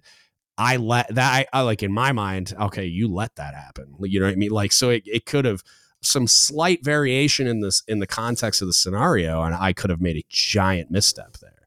So it's like it's very like it's a very complex gray area to navigate. You know what I mean? Well, that that's one of the I had somebody said something a long time ago about that of like it's a it's all perspective thing, right? Is Yeah. I think the best and the worst leaders live in the gray. Not all the Yeah. time, but it's the gray area decisions like that that make you good or bad, right? Because to that guy, Mhm. you could have been the best leader he's ever had because you did all those Yeah. things and you did just, you know, run it up the chain. But then think about somebody who is having just like a bitter day on the other end of it, who's in your mm-hmm. division, who's like, man, this guy gets hooked up with everything. Everybody plays Yeah. favorites and blah, blah, blah. And like, that's why he got hooked up because he's golden boy and not me. And that's why I would have gotten, I would have gone straight to mast. Right. And it's like, yeah, maybe they would have for other reasons. Right. But that kind of, yeah. Yeah. that that whole gray area, right? Like you you either make it or break it, I think, in the gray. Like nobody's gonna yeah. say, Yeah. Hey, this guy, he did this wild thing and therefore he goes to mast and this is the logical punishment. Like nobody's like, Man, I can't believe the ceo sent this guy to mast because he beat his wife. And you're like, No, Yeah. of course he did. like nobody's upset Right. about that. Um, but they're upset if you were like, hey, we tried to help this guy out for this thing and for that thing, right? And not the hardest part, right? And and it goes back to like perception is reality. Um my biggest com- or like the two biggest things that I've had with the whole GW situation because it's all over everything. One of them Yeah. is there is no like I heard an art, uh, thing today. Uh, I saw the CNN clip that was on YouTube. That's like they the senator went out there, um, Mhm. and and she was an XO. She did a full career. Like she was an XO on something. I think she Mhm. said she was on like three carriers and did six different deployments on different ships, Yeah. something like that. But anyways, she wasn't like, "Hey, I did three years as a JO and got out." Like she Yeah, knew yeah. what she was talking She's about to some extent, right? Yeah, yeah yeah. and and her thing was like she wanted to go talk to the people and talk to the triad and all that stuff right Mhm. and i'm just laugh like we were sitting in my office me and it's a post tour COB me and him share an Mhm. office and we're sitting there laughing at like a how miserable does that command have to be right now not for yeah. any of the things that have been brought up think about the Mhm. amount of vip visits that have been down there Oh right God, I know. like after all of this, cooks, and they're like, man. "Hey, man, MCPON's coming on Tuesday. Yeah. Congress will be here on Thursday. CNO Yeah. will be here on Friday. yeah. Fleet Forces yeah. will be here on Sunday." And you're just like, every time you're like, "Oh my god, like just make it stop." Like you guys are not. I get that you're here to help, but you are not helping. You know, I like- mean, I think there some of the high level attention led to help because now all of a sudden the oh this is just how it happens in RCOH and then now they're not living on the ship anymore. it So- led to help, but you're telling me that CMC Well, walked no, around. and I'm not like, saying guys." I'm not saying that that's not causing a ton of pain and it's like hilarious in a in a in a not positive way that like all of these people are some, somehow unaware because like that lady in particular that senator like you were an XO and you think the move is to like show up with your entourage and and As a talk to people like With you know what happens as an XO You on showed a up carrier with a four star. you know the pain that is going to be caused by your visit. Like it's just like, Oh my like God. come, uh, like call, some, like Zoom, Skype, call them or whatever. Like fuck, Yeah. like stay away. Like unless you like unless you you need to physically be there because like that was one of the things I did a couple. So I I did a podcast with Jeff. That's the newest one out right now, and then um the thing the it it's all about noticing i think and then uh i Mhm. got another one coming out with a guy that uh he reached out and um provided feedback and we talked about it a bunch um i'll tell you more offline about who he is but uh he we talked a bunch about it i totally like i had it and lost it. Well, it so I'm going to take it then Um, from here really quick. So, so my thought with that Yeah, though is that the two points that she brought up that I thought was interesting was she was like, "Hey, we're going to have carriers or ships of some kind in this shipyard for the next 40 Ooh. or 50 years constantly, Yeah, right? As yeah. soon as they're done, as soon So as the GW leaves, somebody else is rolling in for Right. their RCOH, right? And the, and the next one, the next one, right? Basically, like this isn't a one off, was right. her kind of point, And it was one of those like, Which her 100% statement accurate. was- like, yeah, yeah, and her statement was, Correct. we don't need to make it. changes for. Uh, the G. she didn't quite we say it, but I took it. They don't need to make the changes for the. GW. Yeah, Yeah, you this isn't about fixing changes. the GW. This is about fixing the institution. And like that's what, and so that's what I was what gonna say was like, like with the. MCPON thing. So like I was gonna say like one of the things we talked about uh, a little bit was like how him showing up and doing that all hands call, in my opinion, and I think a lot of people probably agree, added zero Another value to the visit. of the G Dub. Yeah, it's just another. It's just more turmoil in their schedule and more pain in their life.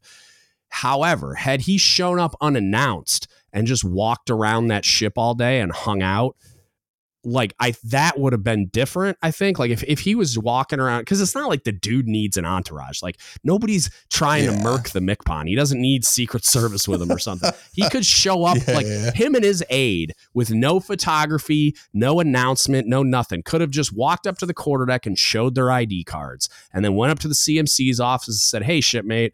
I'm going to walk around your ship today. I don't need you with me. Go do your job. I'm going to walk around. I'm going to talk to the crew later today. If whenever it's convenient for your schedule, don't change anything in the plan of the day. Uh, get all, all the chiefs in the chiefs mess, and I'd like to talk to them. And then I'd go up to the XO stateroom or the CO stateroom or whatever and say the same thing about the wardroom.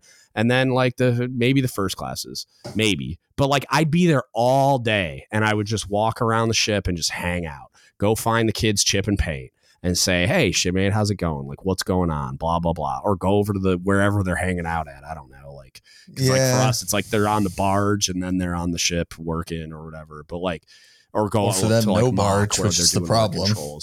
Yeah, well, yeah, and that's what I mean. So, like, where's all the ship's force people at? Are they all on the ship while the shipyard's tearing the whole thing apart, or are they somewhere else, or whatever? Like, wherever they are, just go find them and talk to them, and just like hold court in the smoke pit, man. Like, just I, I'm I want to go talk to them in their real life environment. I don't want to cause any more turmoil. Turmoil. I don't want to make their daily a single day of their lives any more difficult than is absolutely necessary while communicating to them that I care enough that I showed up unannounced with no photography, with no, you know, fuckery that comes along Yeah, with one of those yeah. visits and just wanted to talk to them. You know what I mean? And it's just like, I, I- think that would have added a lot more value and communicated to them that they care more than, or that he cares and the Navy cares about them more than almost anything else. Like, So I, I besides say moving them off the ship, which happened later. I don't think that it would have made anybody think that they cared more. So so two parts with that. So Why? one with that senator saying all of that stuff, right? What Mhm. what resonated to me is why are there not lessons learned, right? There are ships who have been in the shipyard for extended periods of time for very for just as long or longer than the GW has been, right? Which it seems Right. wild to me, but I know of submarines, at least two, that have been in the shipyards or will be for just as long or longer than uh, the GW has been. I get it. 150 on a submarine is vastly Mm-hmm. It's a lot easier than to- an entire yeah, shipyard or an entire carrier. But the general point of like taking care of those people, right? That overall process still exists, whether it's for 150 or 1500, right? That Mm. process still exists. That mindset, that checklist, whatever you want to call it, right? That that exists. And so what kills me is like, and I'm not trying to like totally dump on their triad, but it's like, has Mhm. nobody thought to ask the previous guy? Like somebody else drove out of that shipyard and then you went in. Did you not think to like send that guy an email and be I like, hey mean, man, what did you deal with? How did you deal with it?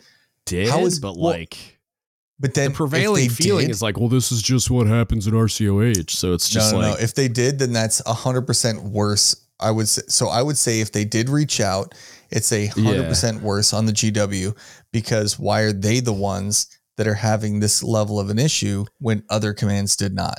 And so I would. The, Ah, is that the true, first time you have the first time you have a a statistical deviation, right? Something vastly different from other people who've done basically the same thing.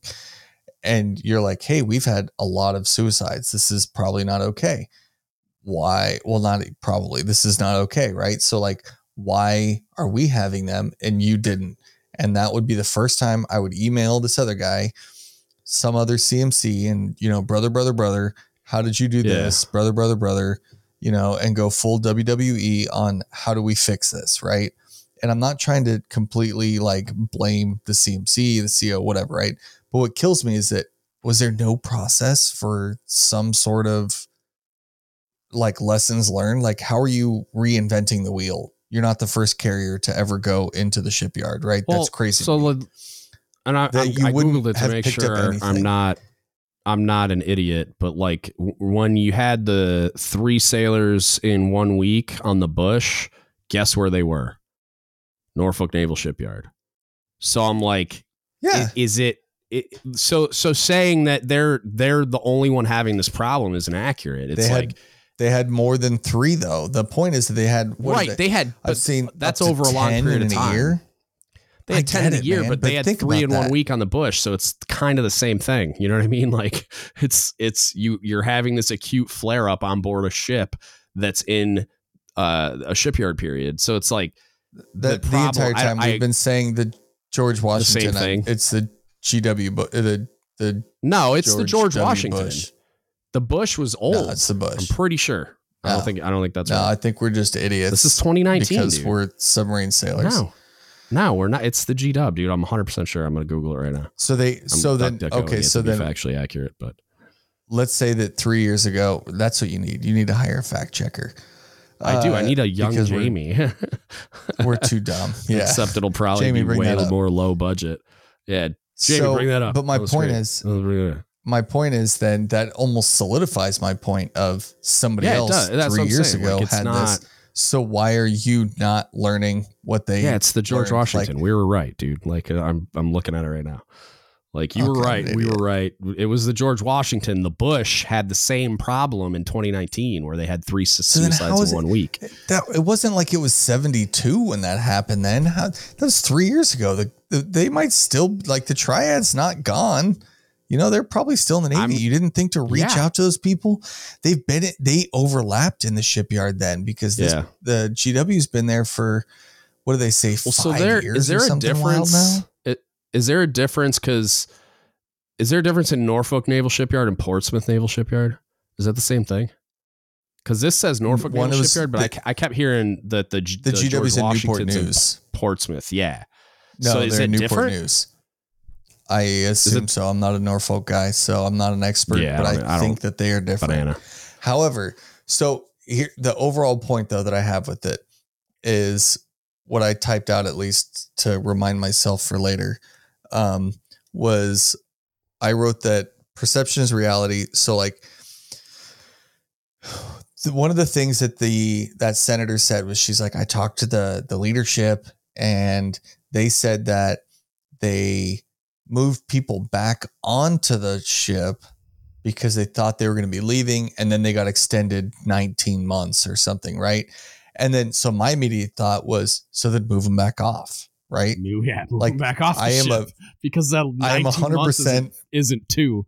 Like yeah. I am 100% a believer in the it's a DIY navy, right? And instructions only matter to the person who bottom lined them. Not only matter, but my point like if if yeah. your boss is the one who wrote it, If- your boss is the one who can Then my it. boss can change it uh, or supersede it or give you permission to like Yeah. give you a waiver Just or write a new one.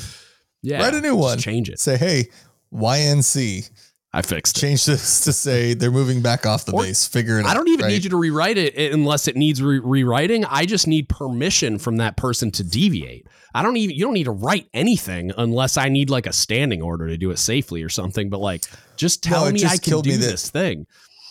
it killed me that the the triad the way I interpreted this, right? And uh, again, I Yeah. could be wrong and I know that words matter and blah blah blah.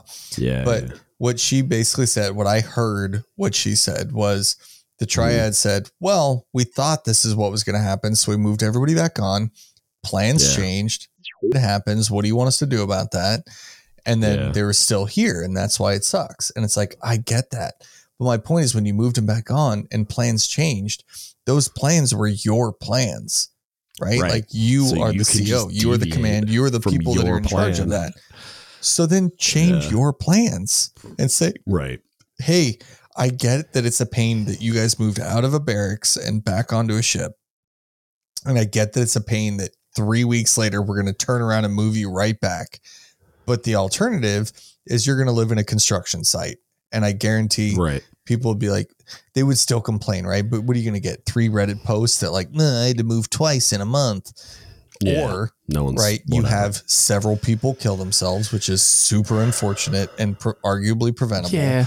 and and it's like what would you rather have? Some like slightly disgruntled people because they had to move twice? Or would you rather have people live in those conditions right? Yeah. but it kills me that it was like well we made a decision so we're done there right? But it's not that um the the and- conditions themselves like i feel like it the i feel like people spent way too much time focused on like the living in a construction zone condition thing as like somehow like is that exacerbating everything else? Yes. Is it stupid and should it not be happening? Yes. But is it like the primary driver of 10 suicides in a year? No. Like that's not the problem. Like the problem is like way No. way bigger than that. And i feel Those like there should be a lot more discussion like if there's I- if there's 10 suicides on that ship and the and the triad hasn't turned over the triad should be on the cover of the navy times like that's where no i understand so i get what you're yeah. saying that those are all symptomatic of some other root cause right right However, it's all perception is reality, right? And that's Yeah. a hundred percent true no matter what. So my point with that though was like you had made a point in another thing. I think it was in your spin the yarn where you were basically Mhm. like, hey, as a cook, like I, you can figure it out. You can up the open up the galley. You Yeah. can make food oh there. and like people yeah whatever, right, right. money. Right. So that that's like low hanging fruit as you go, hey, CSCM, well go figure I'm out how to make the that- galley work, right? i'm But- saying that like point it would suck but i could do it and i and I get it. I, would I get it would you know what I suck. mean? Lots Like, of things suck in the Navy, right? Right, but my point is like, like, somebody has to do that job. And my yeah but we are where we are is gotta do the thing where do you where do you place your priorities? And again, that goes back to good leadership versus bad leadership. If your priority is yeah we're gonna follow this doctrine. This guy bottom line Yeah. this thing, and this is what we're gonna do. And I'm gonna what send this guy to happens. mast. Right? That's absurd. If your mindset is no, man, like there's a way, like uh, I got it. It's gonna be a little extra work, but we need to take Yeah. care of these people because it matters and it's important, right right? You're gonna do that. And then your complaint goes from there's no food or there's a raw chicken leg or whatever they say to like, yeah, there's food, but it sucks because it's cold pillows of death or it's, you know, whatever, right? Like we Yeah, got old yeah. hamsters. Like that's something very different. And I would much rather have people complaining about like, eh, I got old spaghetti or like not Yeah. old, but like cold spaghetti because Mhm. of the shipyard timing and the meals and the whatever, right? I get all that stuff. But if people putting in that effort is very different than being like, well, we're in the shipyard, can't do nothing about it. I don't know what you want me Yeah. to do. i guess you're not Like, gonna eat food like Yeah, like that's a wildly different Oh scenario, right? yeah And and so what gets me is that when I say perception is reality, is like it's easy for us at this point to say those things. But if you're that random person who's like, hey man, you live in this berthing and Mhm. there's a needle gun going off around you all the time and you just smell Yeah. welding fumes all the time and you're Yeah. working wild hours because that's what we do in the. Navy and yeah it's hot you can't Yeah. shower and you're just like dude this is horrible and then you're like well i guess i could pay i mean you know with the housing market the way it is you're like i guess i could pay Mm. i could find eight roommates and we could pay $4000 a month for a place to live in. And then we could just Yeah. commute four hours a day together yeah, like traffic guess that's an option. Yeah. if somebody approves a chit for us to move off this boat like all you know what i mean? Like all those things are wild. And when people don't do that like perception is reality. So when you're like hey this sucks. This is what's going on. This is my life. This is that thing. Like i Garrett, I would put my next five paychecks on the fact that somebody on that command brought that up and said those things in Yeah. a remotely articulate way beyond like, man, this is stupid. Somebody brought Yeah, up the yeah. fact to say, like, hey, this is not okay the way we're living. And I guarantee Right. you, somebody's answer that they got was like, well, we're in the shipyards. Because this is just like, what it's like. I listened to your whole thing about what the MCPON said, right? And Yeah. we could you could you could get into the the nitty gritty of like, well, he there was a comma, not a period. He didn't say exactly Yeah. that. It was two sentences, not one. But ultimately, like the vibe that people got, Mhm. the the message that was received was It was tone deaf for sure. his his the message that was received was it could Right. be worse. Like it is what it is. Welcome to the shipyards. Right. You know, enjoy the suck. And Right. I get it that that's not how he meant it. I get all those things, right? And I totally understand the way you just yeah, yeah. tried to justify it exactly what he said and you tried to explain it. But the point is like you're not the MCPON. You weren't the guy giving that speech. He Yeah. was, he is, and what is received is more important than what is said. And what was Right. received was No, I I the- agree. all the jokes of the lower your standards and the Yeah, like, yeah, eh, it could be worse, right? Like you could be yeah. you know, a homeless Somali kid. And you're like, yeah, I get it, but I'm not. And that's the problem. Like, we had the ability to fix these things. And so we should fix this. But Right. it just kills me because, like, one of the explanations when that senator brought up, like, hey, I talked to the leadership and they told me that, oh, they weren't expecting this and whatever, right? What gets me is you could explain all of those things. You could explain, you could have an all hands call, you could bring up all the PowerPoints in the world and show form by form, Mhm. like, hey, this is what's required to get you into the barracks. And actually, there's a barrack shortage right now. And that's why we can't get you all in right now. And there's a wait because of this. And there's some congressional mandate to do this. Like, they don't care about that. Yeah. You can explain every day, you can live stream what every leadership person is doing at that command to fix the situation. But as long as they're living in those conditions, it doesn't matter. It doesn't change anything. but it's They're not their job to care situation. either. Like it's all you're doing is like No, no, no. making a list of all the things that it's your job to figure out and overcome and and solve. It's like that's why every time I've ever heard those types of like defenses of not taking care of people or not getting a thing done or solving a problem or whatever, it's like like okay like oh yeah well, there's this wait period and there's not enough this and there's not it's like there yes there is there's resources somewhere there's a solution to this problem somewhere There- figure it out No, but so, like so I, here's a prime like, example. I don't. right? Yeah. it also ended up on Reddit recently for us. It was a it was a thing that came from from Groton's, right? So four weeks, Mhm. and and I'm not going to go totally into the details because it doesn't really matter. But for Mm-hmm. a few weeks now, we've said like, hey, you guys are going to lose hot water for these three days on half of Yeah. one building. You're going to lose hot water.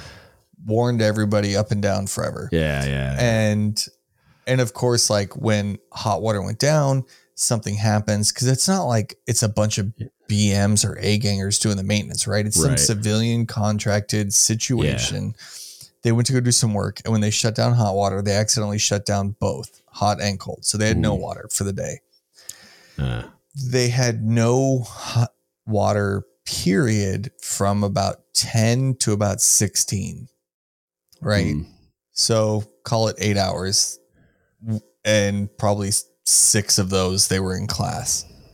But mm, half of one building was without water for about six hours or eight Hmm. hours. Um, and so of course, like a post goes up on Reddit of like, Yeah. eh, cool, I don't have any water third pressure. world blah, blah, country blah. in Groton, Connecticut. Exactly. like, Right, right. And I get it, right? Like, and at first, yeah.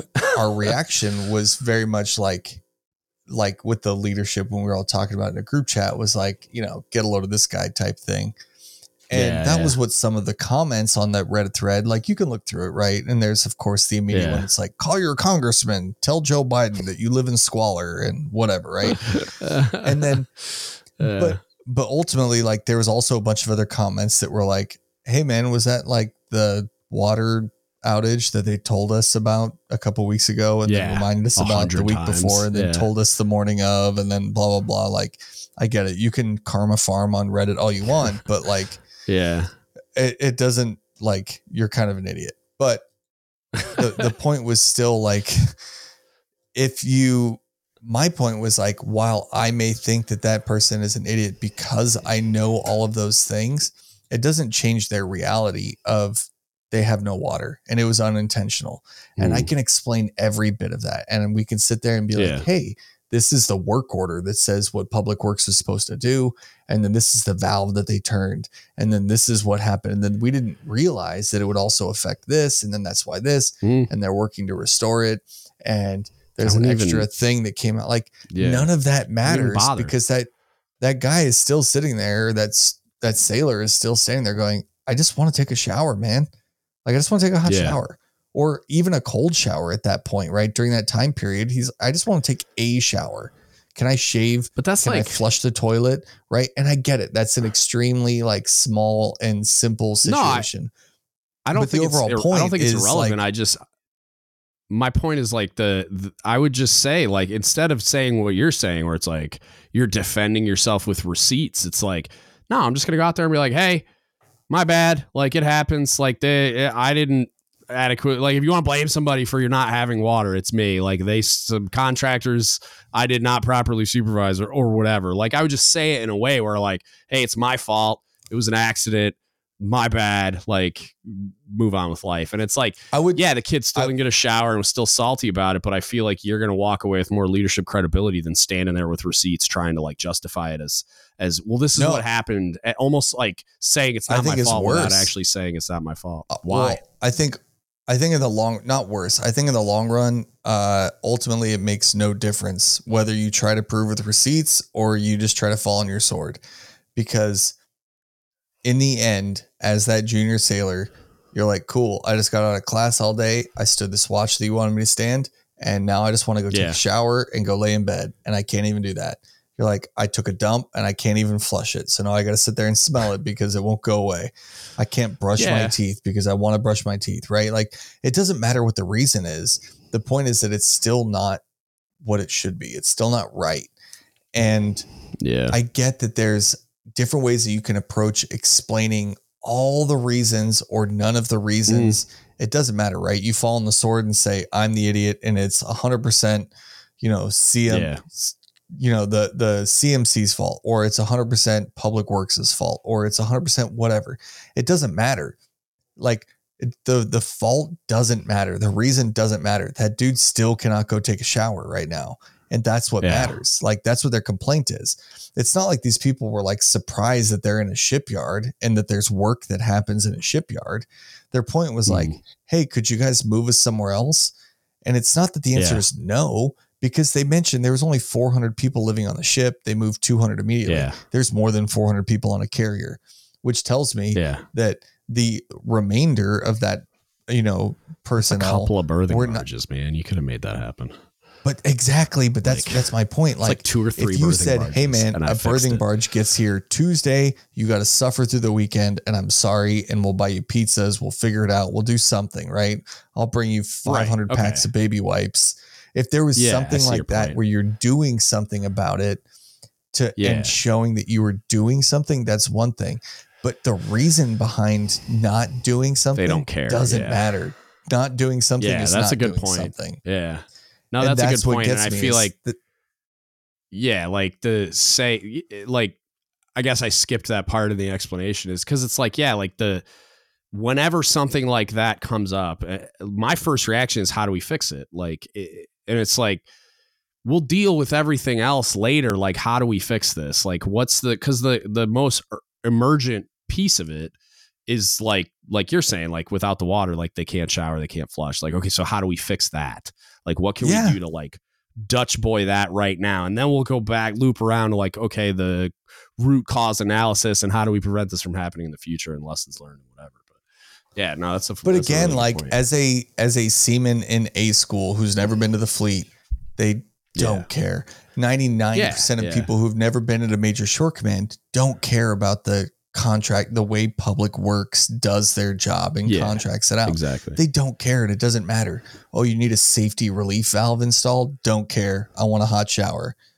You know what I mean? Like. I don't care.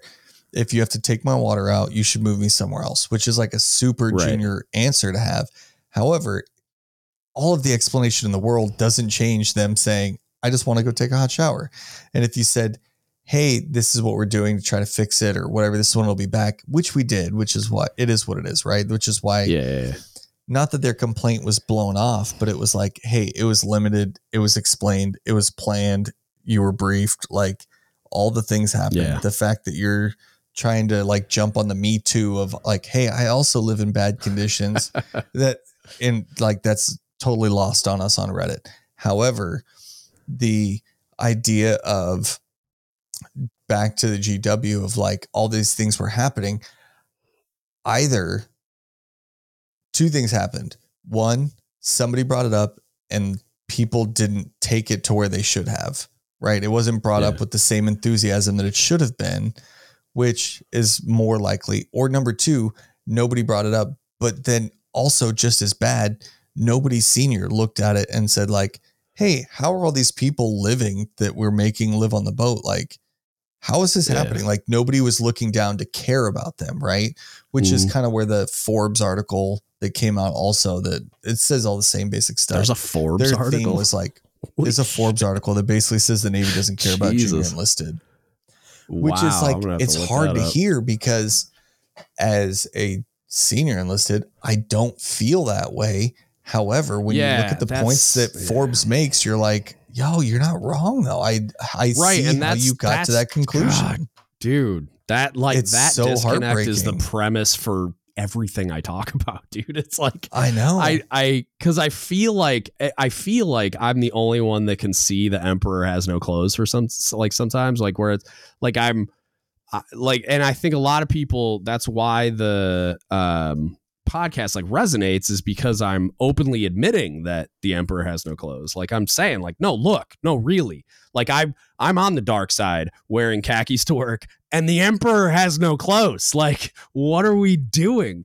And and it's like and i know i'm not that unique you know like i know there's more of me like i know like you and i have those conversations me and a lot of other people on this podcast have those conversations and i'm sure plenty of people that i don't even know feel that way about uh, some of these things but it's like there that disconnect still exists where when you say like you you're talking to like super nosebleed seats senior enlisted like there's so, like CNO, MCPON, fleets, forces, whatever.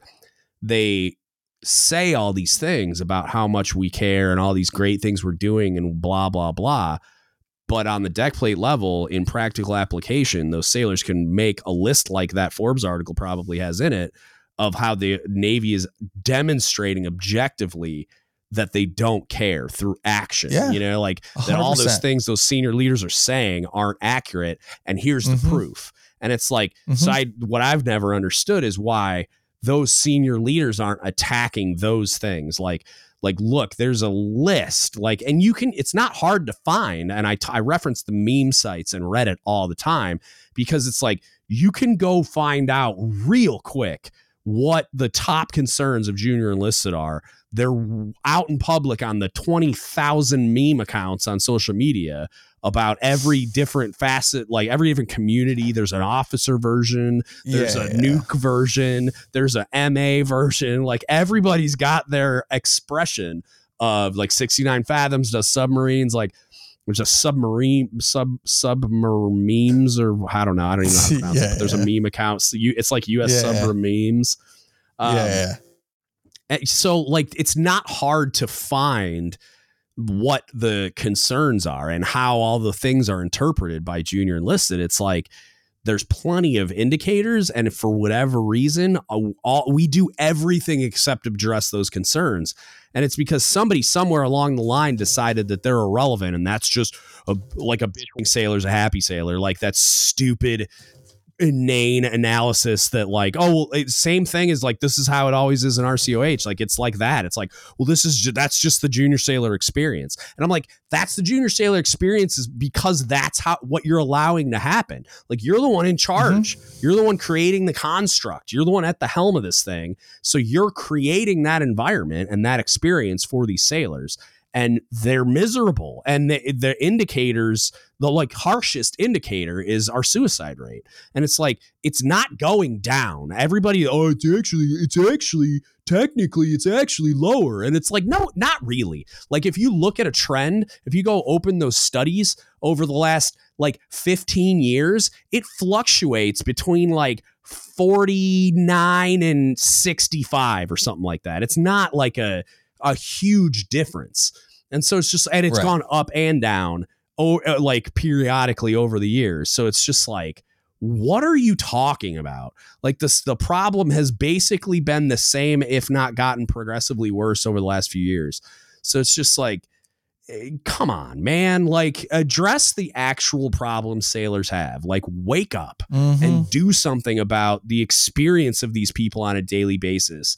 And like you exactly what you were saying is a is a really great lens to view it through. Like where I don't need you to tell me why you can't have more manning on a ship or why I like as an instructor we're at 75 per- is the new 100% or why like all these stupid like I don't need you to explain to me why the things that make my life eh, like an unduly painful on a regular basis Right. every day all the time. I don't need you to explain to me why my life hurts. I need you to make it not fucking hurt.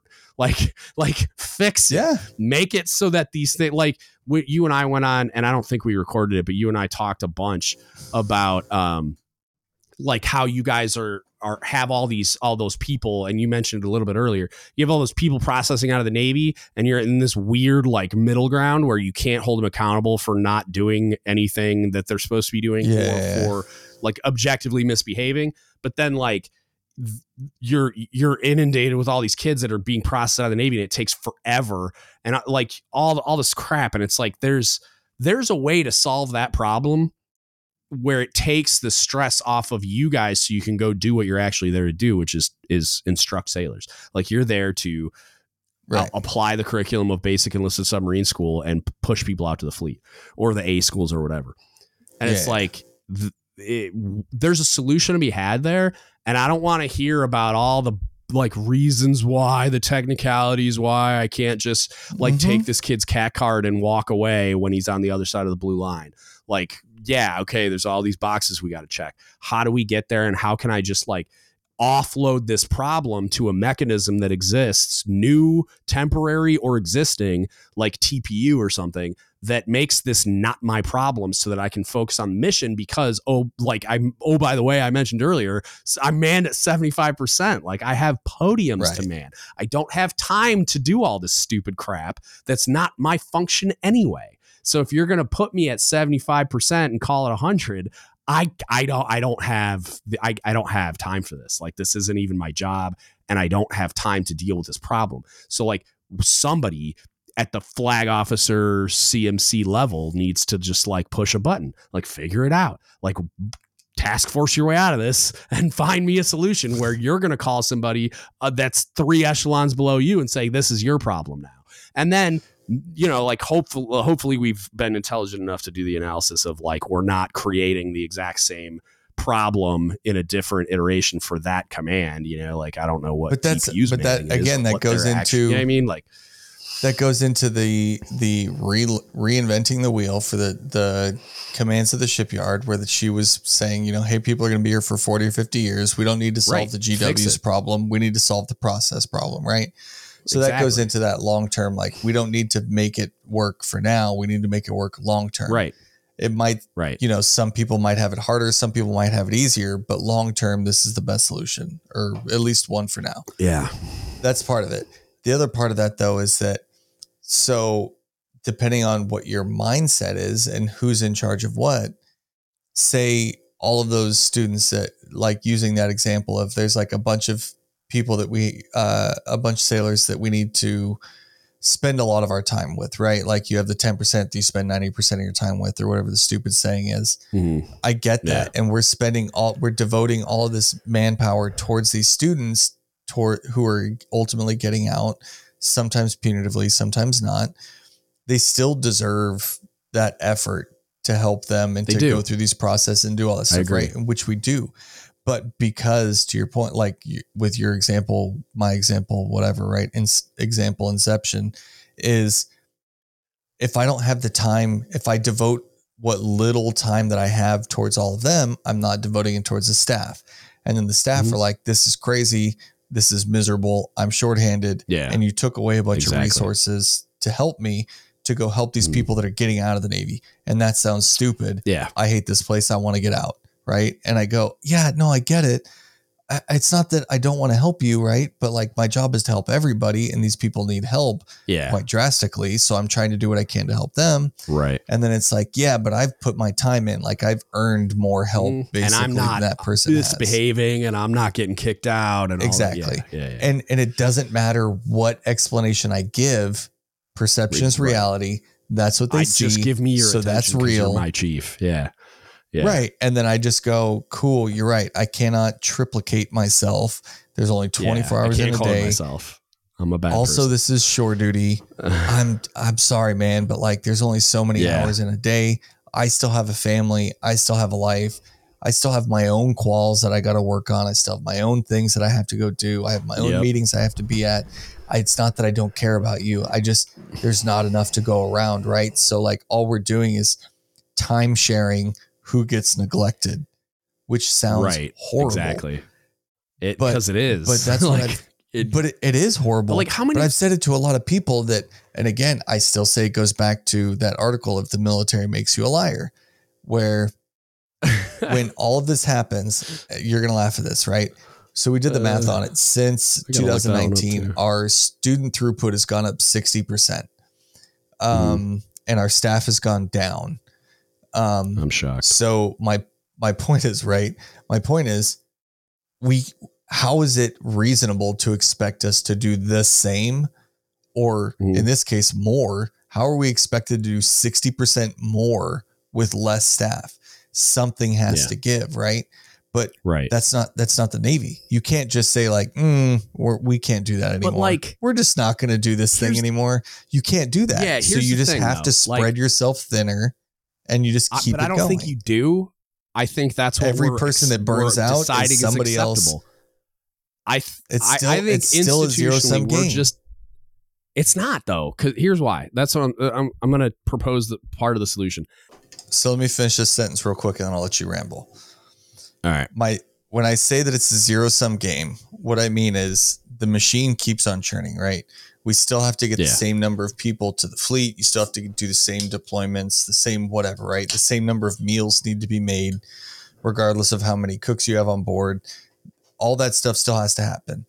If you don't do it, somebody else will, right? So every mission that you don't do on your submarine, a different submarine is going to have to pick up that slack Yeah. if I there is no second sub school, right? For my specific example. Right. So if we don't do it, nobody does, which means it's not really an option. But yeah. to a a operational or seagoing command, every time somebody doesn't do something, it's not that that mission just they just write it off and go, man, I guess it wasn't important. We're just not going to do it. Somebody else is going to do mm-hmm. it. So every time you can't do something, somebody else is going to pick up that slack. Big picture, command to command, fleet to fleet, or smaller is in within your division, right? You can't stand the watch, mm. so somebody else is going to stand it for you. There's that watch still needs to get stood. So that's why I say it's a zero sum game. So the problem is when you have that, all you do is divert what is being neglected. But I guarantee you that at least outside of that command, some of the systemic procedural things that are being neglected are not being brought up. Meaning, and that's what falls back to like the military makes you a liar, not in a bad way, right? I and I think I've sent Yeah, you the link you. for it, but but Okay. regardless, like I if I can't say like when we with our command we look at it and we go okay well hey these are all the things that need to happen as a section leader within the duty section and they go well I can't do that because we say like hey why aren't you walking checking all your watch standards in the middle of the day Yeah. and they go well because I'm teaching and we go well yeah. why are you teaching? You're on duty, right? It's the Navy. Duty comes first. You should be doing that stuff. And they go, well, if I don't teach, teachers. there's not enough people to do that, right? And but the point is like that point hasn't been brought up, and they go, well, somebody else. We just don't roam the deck plates during the day, and we just do that in the evening when I'm not on podium and I stand on podium, Yeah. right? And in their mind, In the short term, yes, the machine keeps on churning. You're doing what you're doing. However, Mhm. the watch standing is now being neglected, which makes it a zero sum game, right? Like you won in some area, Yeah. right? You kept students going to the fleet, but you're neglecting a bunch of these other portions of Yeah. being a student at sub school in this example, right? But the point is like until it's brought up to where like it is mathematically impossible for me to do this, this, this, and this that you say that I Yeah. have to do. It is not possible with the manning that we have. I cannot do that. Please pick, you know, Yeah. of these four things, pick three. I can do three. One of them, we need to change the instruction and get rid of that, or we need to find another way to accomplish that mission because we cannot do that Right. but that doesn't happen. That's a very small example here, but extrapolate that out to the Yeah. fleet. That same thing happens everywhere. And that's where I say it's a zero sum game because it's not, you're not standing this watch. You're not caring about your junior enlisted. Somebody else is probably, there's probably an amazing command out there that's Mhm. just completely crushing it with, that's like overmanned and whatever, for some reason has the most Yeah. amazing MWR that's doing all that stuff. And they're the ones that were keeping the manning going for the fleet for the commands that have bad retention because they're like, hey, I live in squalor and this is horrible and I want nothing more than to Mm. get out by midnight. And like that just keeps going because people don't bring up those points or when they bring it up, they don't get taken seriously. They don't get pushed to the right place. They whatever, they get told, Yeah. eh, well, it's a that's a public works problem or that's a it's just it could be worse or whatever, right? Those are the that's the message that gets received, which is horrible because that's what perpetuates that same machine going around of like these people don't care. It's like these people could Yeah. be running them like that Chiefs mess on the GW could be running themselves ragged, Mm-hmm. completely ragged, trying to do a bunch of things, right? And they could just be spinning their wheels trying to fix I'm sure they problems that are. aren't fixing Like, yeah. the problem. They're not fixing systemic things, right? They're just putting a bunch of big band-aids all over some shit that Yep. doesn't It's fix just band aids anything. on bullet holes, man. Yeah. But I and, think and all it so- takes is the right person to bring up a systemic fix for it. But that's not they don't Yeah. care. Again, they don't care. But that's what I'm saying. them all the band-aids in the I don't world.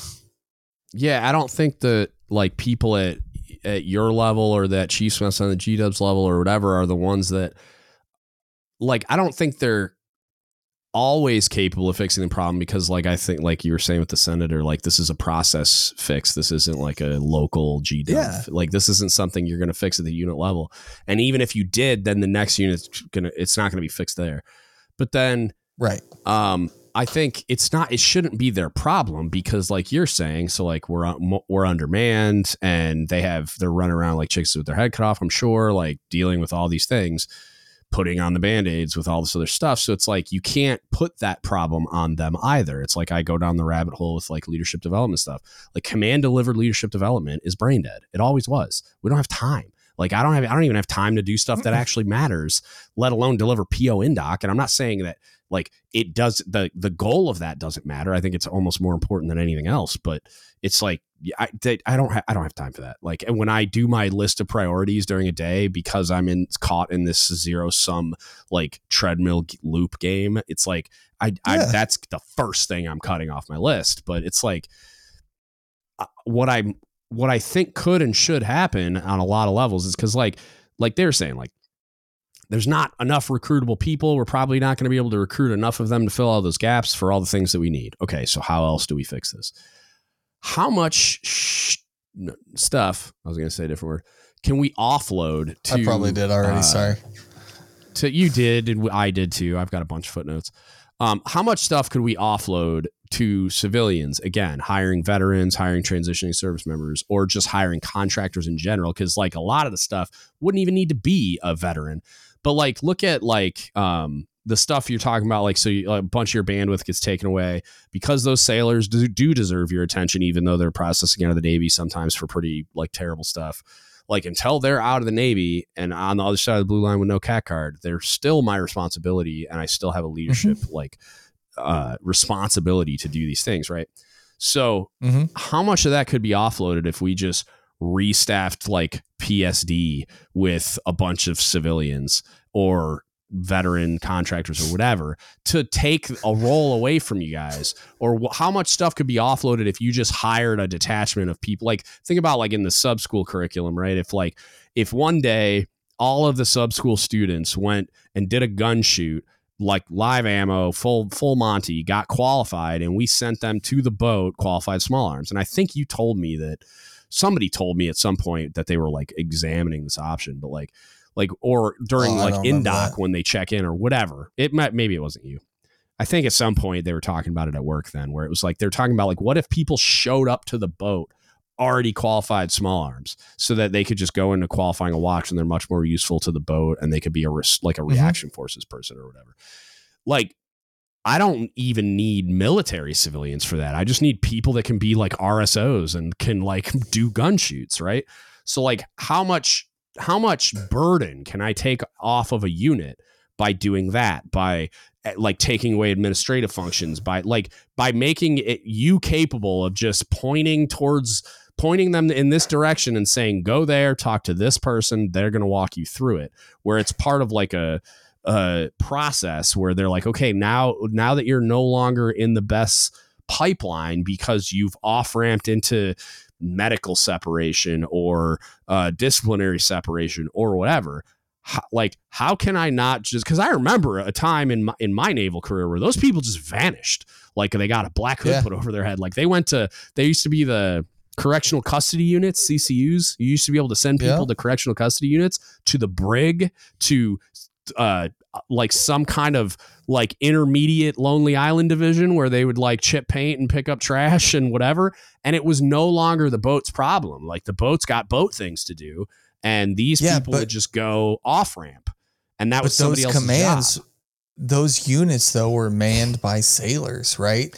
What right and i'm i'm saying why last time you can't we just man them with assignments? civilians Right. Why no, can't we man them with saying, but Then that's money. Yeah. That's money. The same reason Yeah, you don't have money to do anything else. solution. The same reason it takes six plus years for And the I can- GW to finish I can hire a fat stuff. kid, like, and I can hire a fat kid and pay him as a GS5, and let's flat footed or whatever other reason I can't. They're not recruitable to active duty, but I can hire anyone to do that.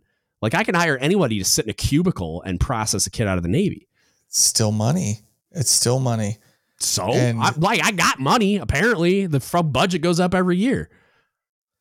I That's what I, I'm saying. Like, uh, the only I the, totally the pushback it, of we then don't Yeah, the pushback of we don't have money for that is just the right person hasn't decided that it's the right answer. Like somebody's always holding the purse strings. And if I've gotten clarity on nothing else on the and the flag staff I'm on now, it's that all it all it's not that there's not money, it's that there's not willingness. Like there just has to be the will by the right But person or like- people for the thing to happen. That's it. And then all of a sudden have- there's money. Like I'm telling you, our budget got there's cut. always money.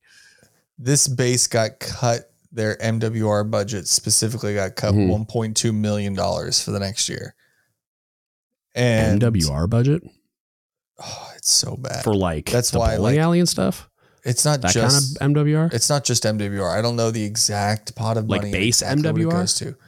Yeah, I don't know. So there's things like we don't have like the people don't come mow our lawns on base anymore. Like Yeah, lawn care, base beautification. That's just on us to do. Which not the end of the world. We have a Feel like- plethora of yeah, sailors. okay. We have if Yeah. I told an entire sonar tech A school class, hey man, Thursday, instead of going to class, you guys are gonna go pick up trash and mow lawns and pull weeds. Some are gonna be mad, some are gonna be happy because they get to go hang out outside, blah, blah, blah.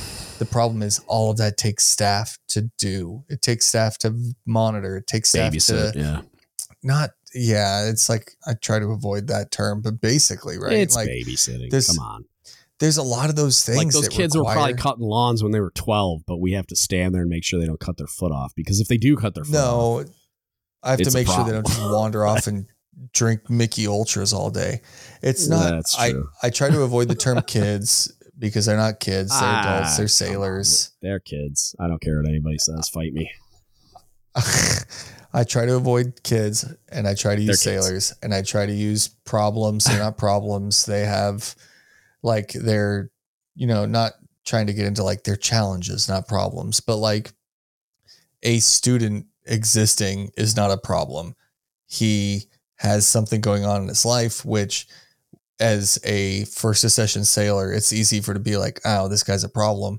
But if he was a first class, it wouldn't be a problem. It would be somebody that needs a bunch of resources and help and time and energy. And that seems unfair because he's done time on a boat. So he suddenly is like more of a human. Like that's not a real thing, right? Our job is to take Yeah. care of the person and the sailor as a person. So I got it. They may not have put in 10 years to like be deserved my time or whatever nonsense, right? Like that's not a real thing. Like you've been straight out of boot camp, you've been at our base for a week. Like my job is to take care of, you know, help you through whatever problems, get you the resources that you need, regardless of rank, whatever, time in. None of that stuff's real. So, but the problem is like we could have fixes for a lot of these things, or we could have things that we want to do or need to do, but there's no people to do them. There's no, it just doesn't exist, and it's like uh, I'm not trying to loop it back and like say that it's like recruiting's problem or it's whatever, right? Because we get plenty of people. There's an expected attrition rate. They do exist. every rate and everywhere in the Navy, and the people show up. And if we, if no, if everybody's attrition rate was zero, and we got hundred percent of what came Yeah. in the door, made it to the fleet, and did well, right? I still don't think that would fix the problem. And I'm not trying to. It's not just more people. Like there's a million different problems, and I don't have an answer Yeah. for any of them. I just mean like when I say that it's a zero sum game, I just mean like there's always something that is going to give. And it's just what do you want that to be and for how long and Mhm. what is it? And like to what extent But I do you want that to fail? And that's where like The- it kills me is when you look at all these things like if your priority is we've been in the shipyards for 5 years as a carrier yeah. and we need to get back out there. And so we need to get people back on the boat. And if we just finish it up, and then they're like, oh man, we just got hit with a, nine, a 19 month Yeah. extension. This sucks. Like, okay, 19 more months, and then we can get it back. Like, you, your focus has shifted towards getting out of the shipyards and not taking care of the people who are facilitating that happening. Right. And that's where it's like, okay, so I got it. It, you can't win all games at all times. There's n- like I don't think it's possible to just completely crush it in the Navy in 2022 where literally everything is 100% across the board at least Yeah. completely leg- legitimately, right? Cuz then it's going to be like okay, they all did all this stuff, but then they're all terrible on the next uh uh, inspection because they were bad at in rate knowledge because they didn't have in rate training.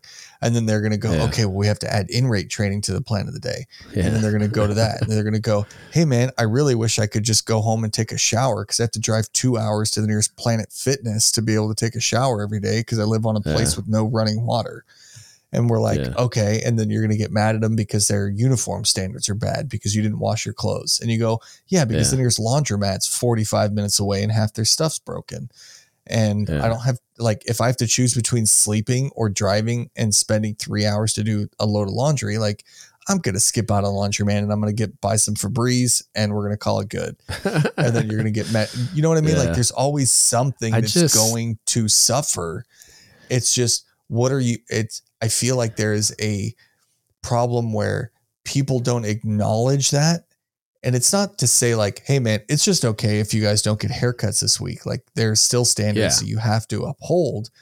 But there has to be like a level of like what is important to us right now is yeah. getting out of the shipyard more important or is three suicides in a week more important But that's 10 so that's what i was going to say is like and like is i think that's an obvious Mm. answer but it but- is. you know somebody is making that ant somebody is making that decision whether they know it or not. No somebody's putting together like hey is it okay that we're late on maintenance for this work center this week? And our sailors have better mental health and retention and quality Yeah. of life because we just said hey you know what? Just take the day off. I don't care. The duty section is doing bare minimum. No work is getting done understand that we're going to be behind on these 15 different work centers I will talk to squadron. Do you like I have to take care of the crew. And then one person talks to another CO and from what I've learned that sit, that conversation would probably be pretty easy to explain if you explained with all those facts yeah. and like you had the data to back it up. But none of that Yeah. stuff is somewhere somebody's prioritizing something else, right? And right. It's easy to say that like the sailor quality of life is always the most important. Sometimes it might not be to some extent. no, it's not right? always. You might yeah, but you might have to say like, "Hey, man, you might have to go a few days without a shower, or you might have to only have cold water." yeah, And I'm sorry, but this is what we have to do. We've mitigated it to the best as possible. I've warned you. I've done all these things. This is what has to happen to progress the larger mission. But if that footnote is always taking care of your sailors as a like that's number two or at least right if not number Hmm. one like that's something but if that becomes like number eight on your list you're screwing something up i right. think But I don't even think it's prioritized in that way where it's like I don't think the majority of the institution is prioritizing taking care of their sailors at all because they don't look at No. them. They look at them like almost like they're a utility. Like they, this is just a tool. It's a thing I use to get the mission done, and they're being 100%. used in that way. And so it's like if the institute because I I think it's inexcusable that people in leadership positions aren't prioritizing fixing the problems of those people so that they can devote the maximum amount of bandwidth and effort to accomplishing the mission. And it's like if the mission is getting out of shipyard, are you going to get out of shipyard faster if you have to keep consistently stop doing what you're doing to deal with all of these personnel issues that like are are on fire or are you going to get out faster by taking care of these people and prioritizing their well-being if not quality of life. Like quality of life plays into it but it's not everything you know? Like there are times where we understand that we're not going to be like if we're if we're in an, a mission operating area at ultra quiet yeah you're not taking a shower today. And i don't think th- eh, that needs to be explained to anyone ever on a submarine. Like i don't need to right. get out crayons and explain to you why your comfort isn't taking priority over us being quiet. But when you're in the shipyard and the only mission is repairing the ship and getting it out of the shipyard, but I can't take a shower or I can't sleep or I can't get food that and then you and out of the other side of your mouth you're going to tell me that oh well it's it's fine because you get to go home every night like that doesn't compute. That's a leadership failure where people are not doing their job of taking care of Mhm. these people so they can take care of the mission. And it's like it's absolutely inexcusable that people at the highest levels of leadership all the way down to to like the functional like tactical level of leadership aren't prioritizing taking care of those people so they can take care of the mission. And if it was an institutional priority that like we're doing that above all else when we're not in a in a tactical situation that dictates that you can't shower because you have to be quiet then all, all of these things that would like that are are diverting your attention from getting the mission done would solve themselves. Like you wouldn't have all the discontent and personnel issues that are keeping you from accomplishing the mission if you were prioritizing taking care of the people first. And mm-hmm. everybody puts the cart before the horse on this and it drives me absolutely nuts. It's like it doesn't make sense and it never has and it never will and you could you could come up with just like an infinite number of examples for how it, it like in practical application it does not work. You thinking that you can just force everybody through the eye of a needle all the time because you said so because the mission, mission first and like never take care of the people and never prioritize their well-being o- a- at all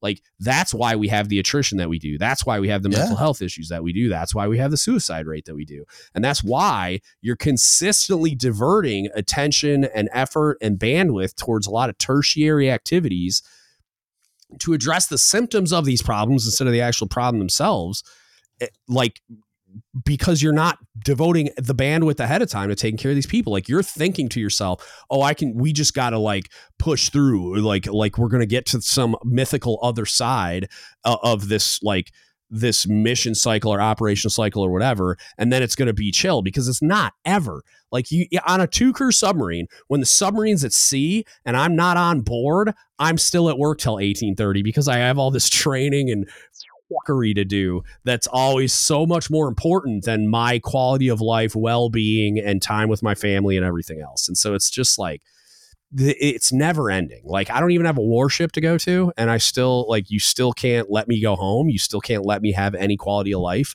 You still can't let me go to the gym every day. You still can't let me, you know what I mean? Like, all of the same things all those sailors are complaining about, and I don't even have a warship to worry about.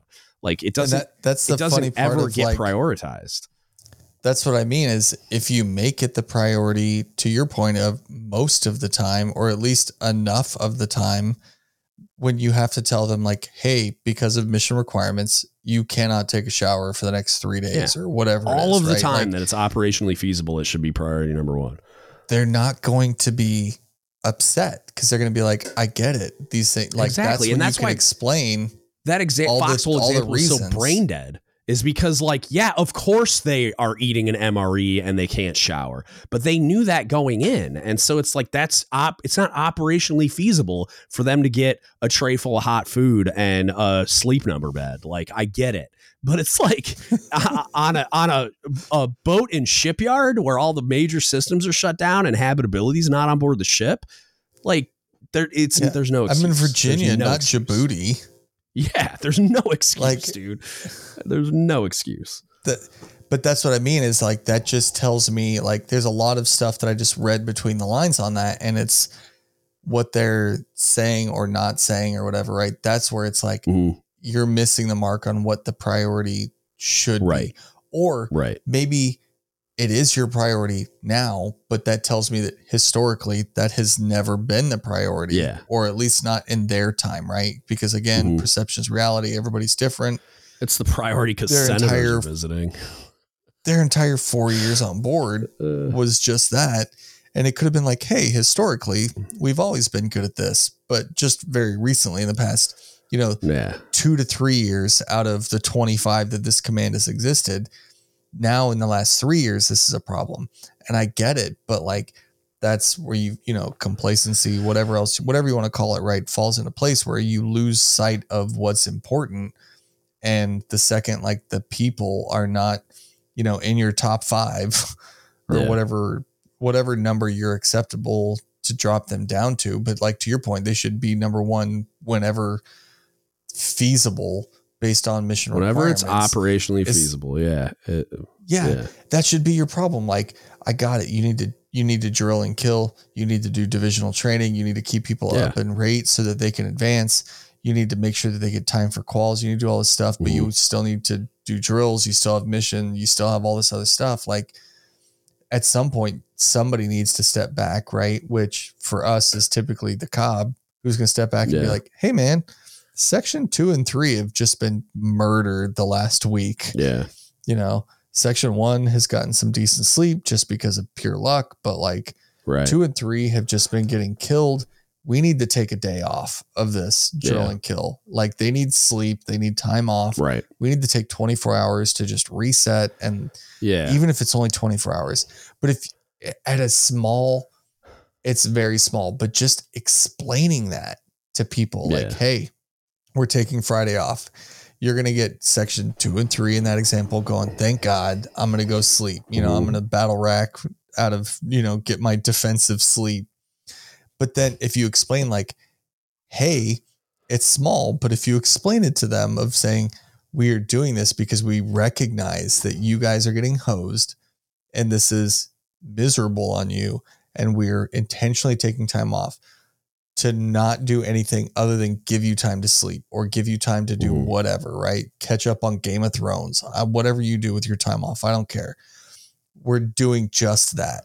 And whatever schedule be damned that's what's going to happen. If you explain that i feel like not only do they get the benefit of the time off but that 10 minute talk to your division they're going to be like oh man they do recognize do that we're getting screwed. Yeah. Yeah, and it's small, But, right? like, but like that's something so that the next time it comes up, it's going to be like, okay, cool. Like we're getting hosed right now, but they've been taking care of me. This is going to come around. And if it goes too long, then they're going to be like, hey, remember last time we were getting hosed and you took care of us? Can we do that again? right? Can we hit replay on that? Yeah. And- like, I, and- dude, I, but I had this this drill and killing, right? Like, we had this thing happen. We were on our way home. We're at an uh, an inspection that happened already, so it was over. And the CO was just obsessed. Like, it was just like if there was any white Of space course. in the schedule, we needed to be doing training, right? So we're on our way home, and then some somebody somewhere recognized that we needed to run a security drill uh, to meet Was it some the CO that I knew? that this yeah th- uh, no it wasn't it was the other one it was Okay. the one i had so Um, we're on our way home and after the like patrol, deployment's over, like inspections are in the bag, like we did fine. And Yeah, so yeah. like you'd you'd think like transiting home, like we're doing like pracfax for quals and like the bare minimum to Right. give people rest because we're on our way home. So we're not. We're Yeah. drilling and killing and doing all this stupid training that's completely unnecessary. So like we're training to go give the boat to the other crew. And then like um he so like the crew is just like because we just came off of this major inspection, the crew is just like exhausted. And then some dummy is like, "Oh, well, we got to do the security drill cuz requirements and stuff." And like the whole Chiefs mess was unanimously like, no, like this is not a good idea. Nobody's got any sleep, including us. Like it's dangerous. Like you're gonna have people running around with guns. Right. Like it's just no. Like this is a terrible plan. And not and not only that, but then like w- they're getting less sleep, and then um, then we're gonna put them on watch later. And so like this is just this is like a perfect storm for a, a mishap of of some kind somewhere at some point. And we unanimously, the Chiefs course was like, "This is a terrible plan." We told the COB, "Hey, unanimously, this is a terrible plan." And I want to say we pu- either we pulled either that XO or the CO into the Chiefs course and said this is a terrible plan. And he basically said, "Yeah, we hear you, but we're doing it anyway." Like, and so I'm just like, ah, like, because it wasn't just the COB, it, all of us were just like, this can't happen. Like, we can't. This this is not a good idea.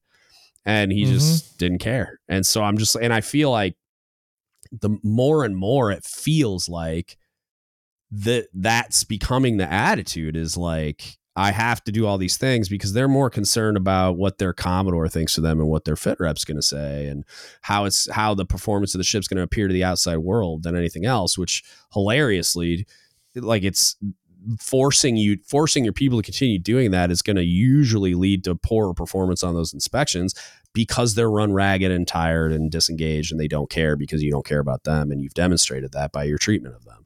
And so it's just like I, I, I but for some reason it's just they become almost maniacal about like like "Oh, I have to meet all these metrics so I can get a star or whatever or get make 06 or whatever it is. And it's just like and they're not always wrong either because it's an institutional problem. Like the organization has set itself up in a way that that incentivizes that type of behavior. And it's just like and then we end up in the place we are in on the G Dub, and it's just like, like, how are you surprised? Like, how are you surprised that we are where we are? Like anybody, there was some article that I've cited a few times. Like I just finished up uh, my college classes, and I got a bachelor's degree now, finally. Um, Yeah. and I would cite this article over and over again about how the Pentagon spokespeople, uh, and I want to say the SecDef even said it too. It was basically like there was this spike in suicides, and they were just baffled as to why. That's how detached our leadership is, where they're just and like it was one of those things that kind of got thrown around all over the like social media, where they're just like. Are you stupid? Like, I'll tell you why right now. Like, there were Reddit threads where everybody was ranting on all the reasons why. The comment section was just full of all the reasons why. And it's like, like you're baffled. Like you're either a liar or a fool. like, like, and Yeah. both of those things are on like disqualify you to be in the to occupy the position that you're in. But yeah, Yeah, I no, it's- it's yeah, it's brutal. It's disappointing. I don't know. It's it's just one of those things that, like I said, it doesn't really matter what the real reason is. I think like what I keep Yeah. getting back to is it doesn't matter. It's uh perception is reality. So if they don't Yeah, feel that they are being that their quality of life, that they're whatever is important, then it's not important. Right yeah, like to them which to them is reality so it's it's not important like you could have all the reasons in the world but if it's not if they don't see it then it's not real and and Yeah, that's the part that's like out, it's dude. hard because I can yeah I can feel your brain RPMs like revving down. yeah All right, I hope you enjoyed this. Uh, love talking to Chief Bob. he's uh, he's makes time, even though I, I swear he's a, a younger version of myself, burning the candle at both ends. I mean, he's not way younger, but younger in the Navy anyway. Um, and uh, getting after it in real life, and then spending time with me. Uh, it's always fun, and uh, I like because we challenge each other on topics too. So like we go back and forth, and I mean a lot of time we agree, but sometimes we don't. It's always fun to to have a sounding board like that and go back and forth. So. Um, I hope you all enjoyed that. Uh, as always, if you need anything from us, hit us up. Don't give up the ship podcast at gmail.com. You can Facebook message us, don't give up the ship podcast, or you can DM us on Instagram, Reddit, or Discord at DGuts Podcast. Uh, if you want to support us, there's a donate button on the website. Uh, and then you can also go to Don't Give Up the Ship Apparel, dgutsapparel.com, get some Naval Pride and Heritage gear you'll actually wear in public. Um, Patreon's inbound, but that'll be probably another month or two. And then uh, you can go f- find us on YouTube, follow us there, uh, podcast there, getting some training videos up. Uh, I'm going to start focusing a little more on trying to get some more stuff up there soon, uh, training video wise, and then uh, video podcast will come when I retire. Uh, and that's it. That's what I got for you today. Thank you so much for listening, and don't give up the ship.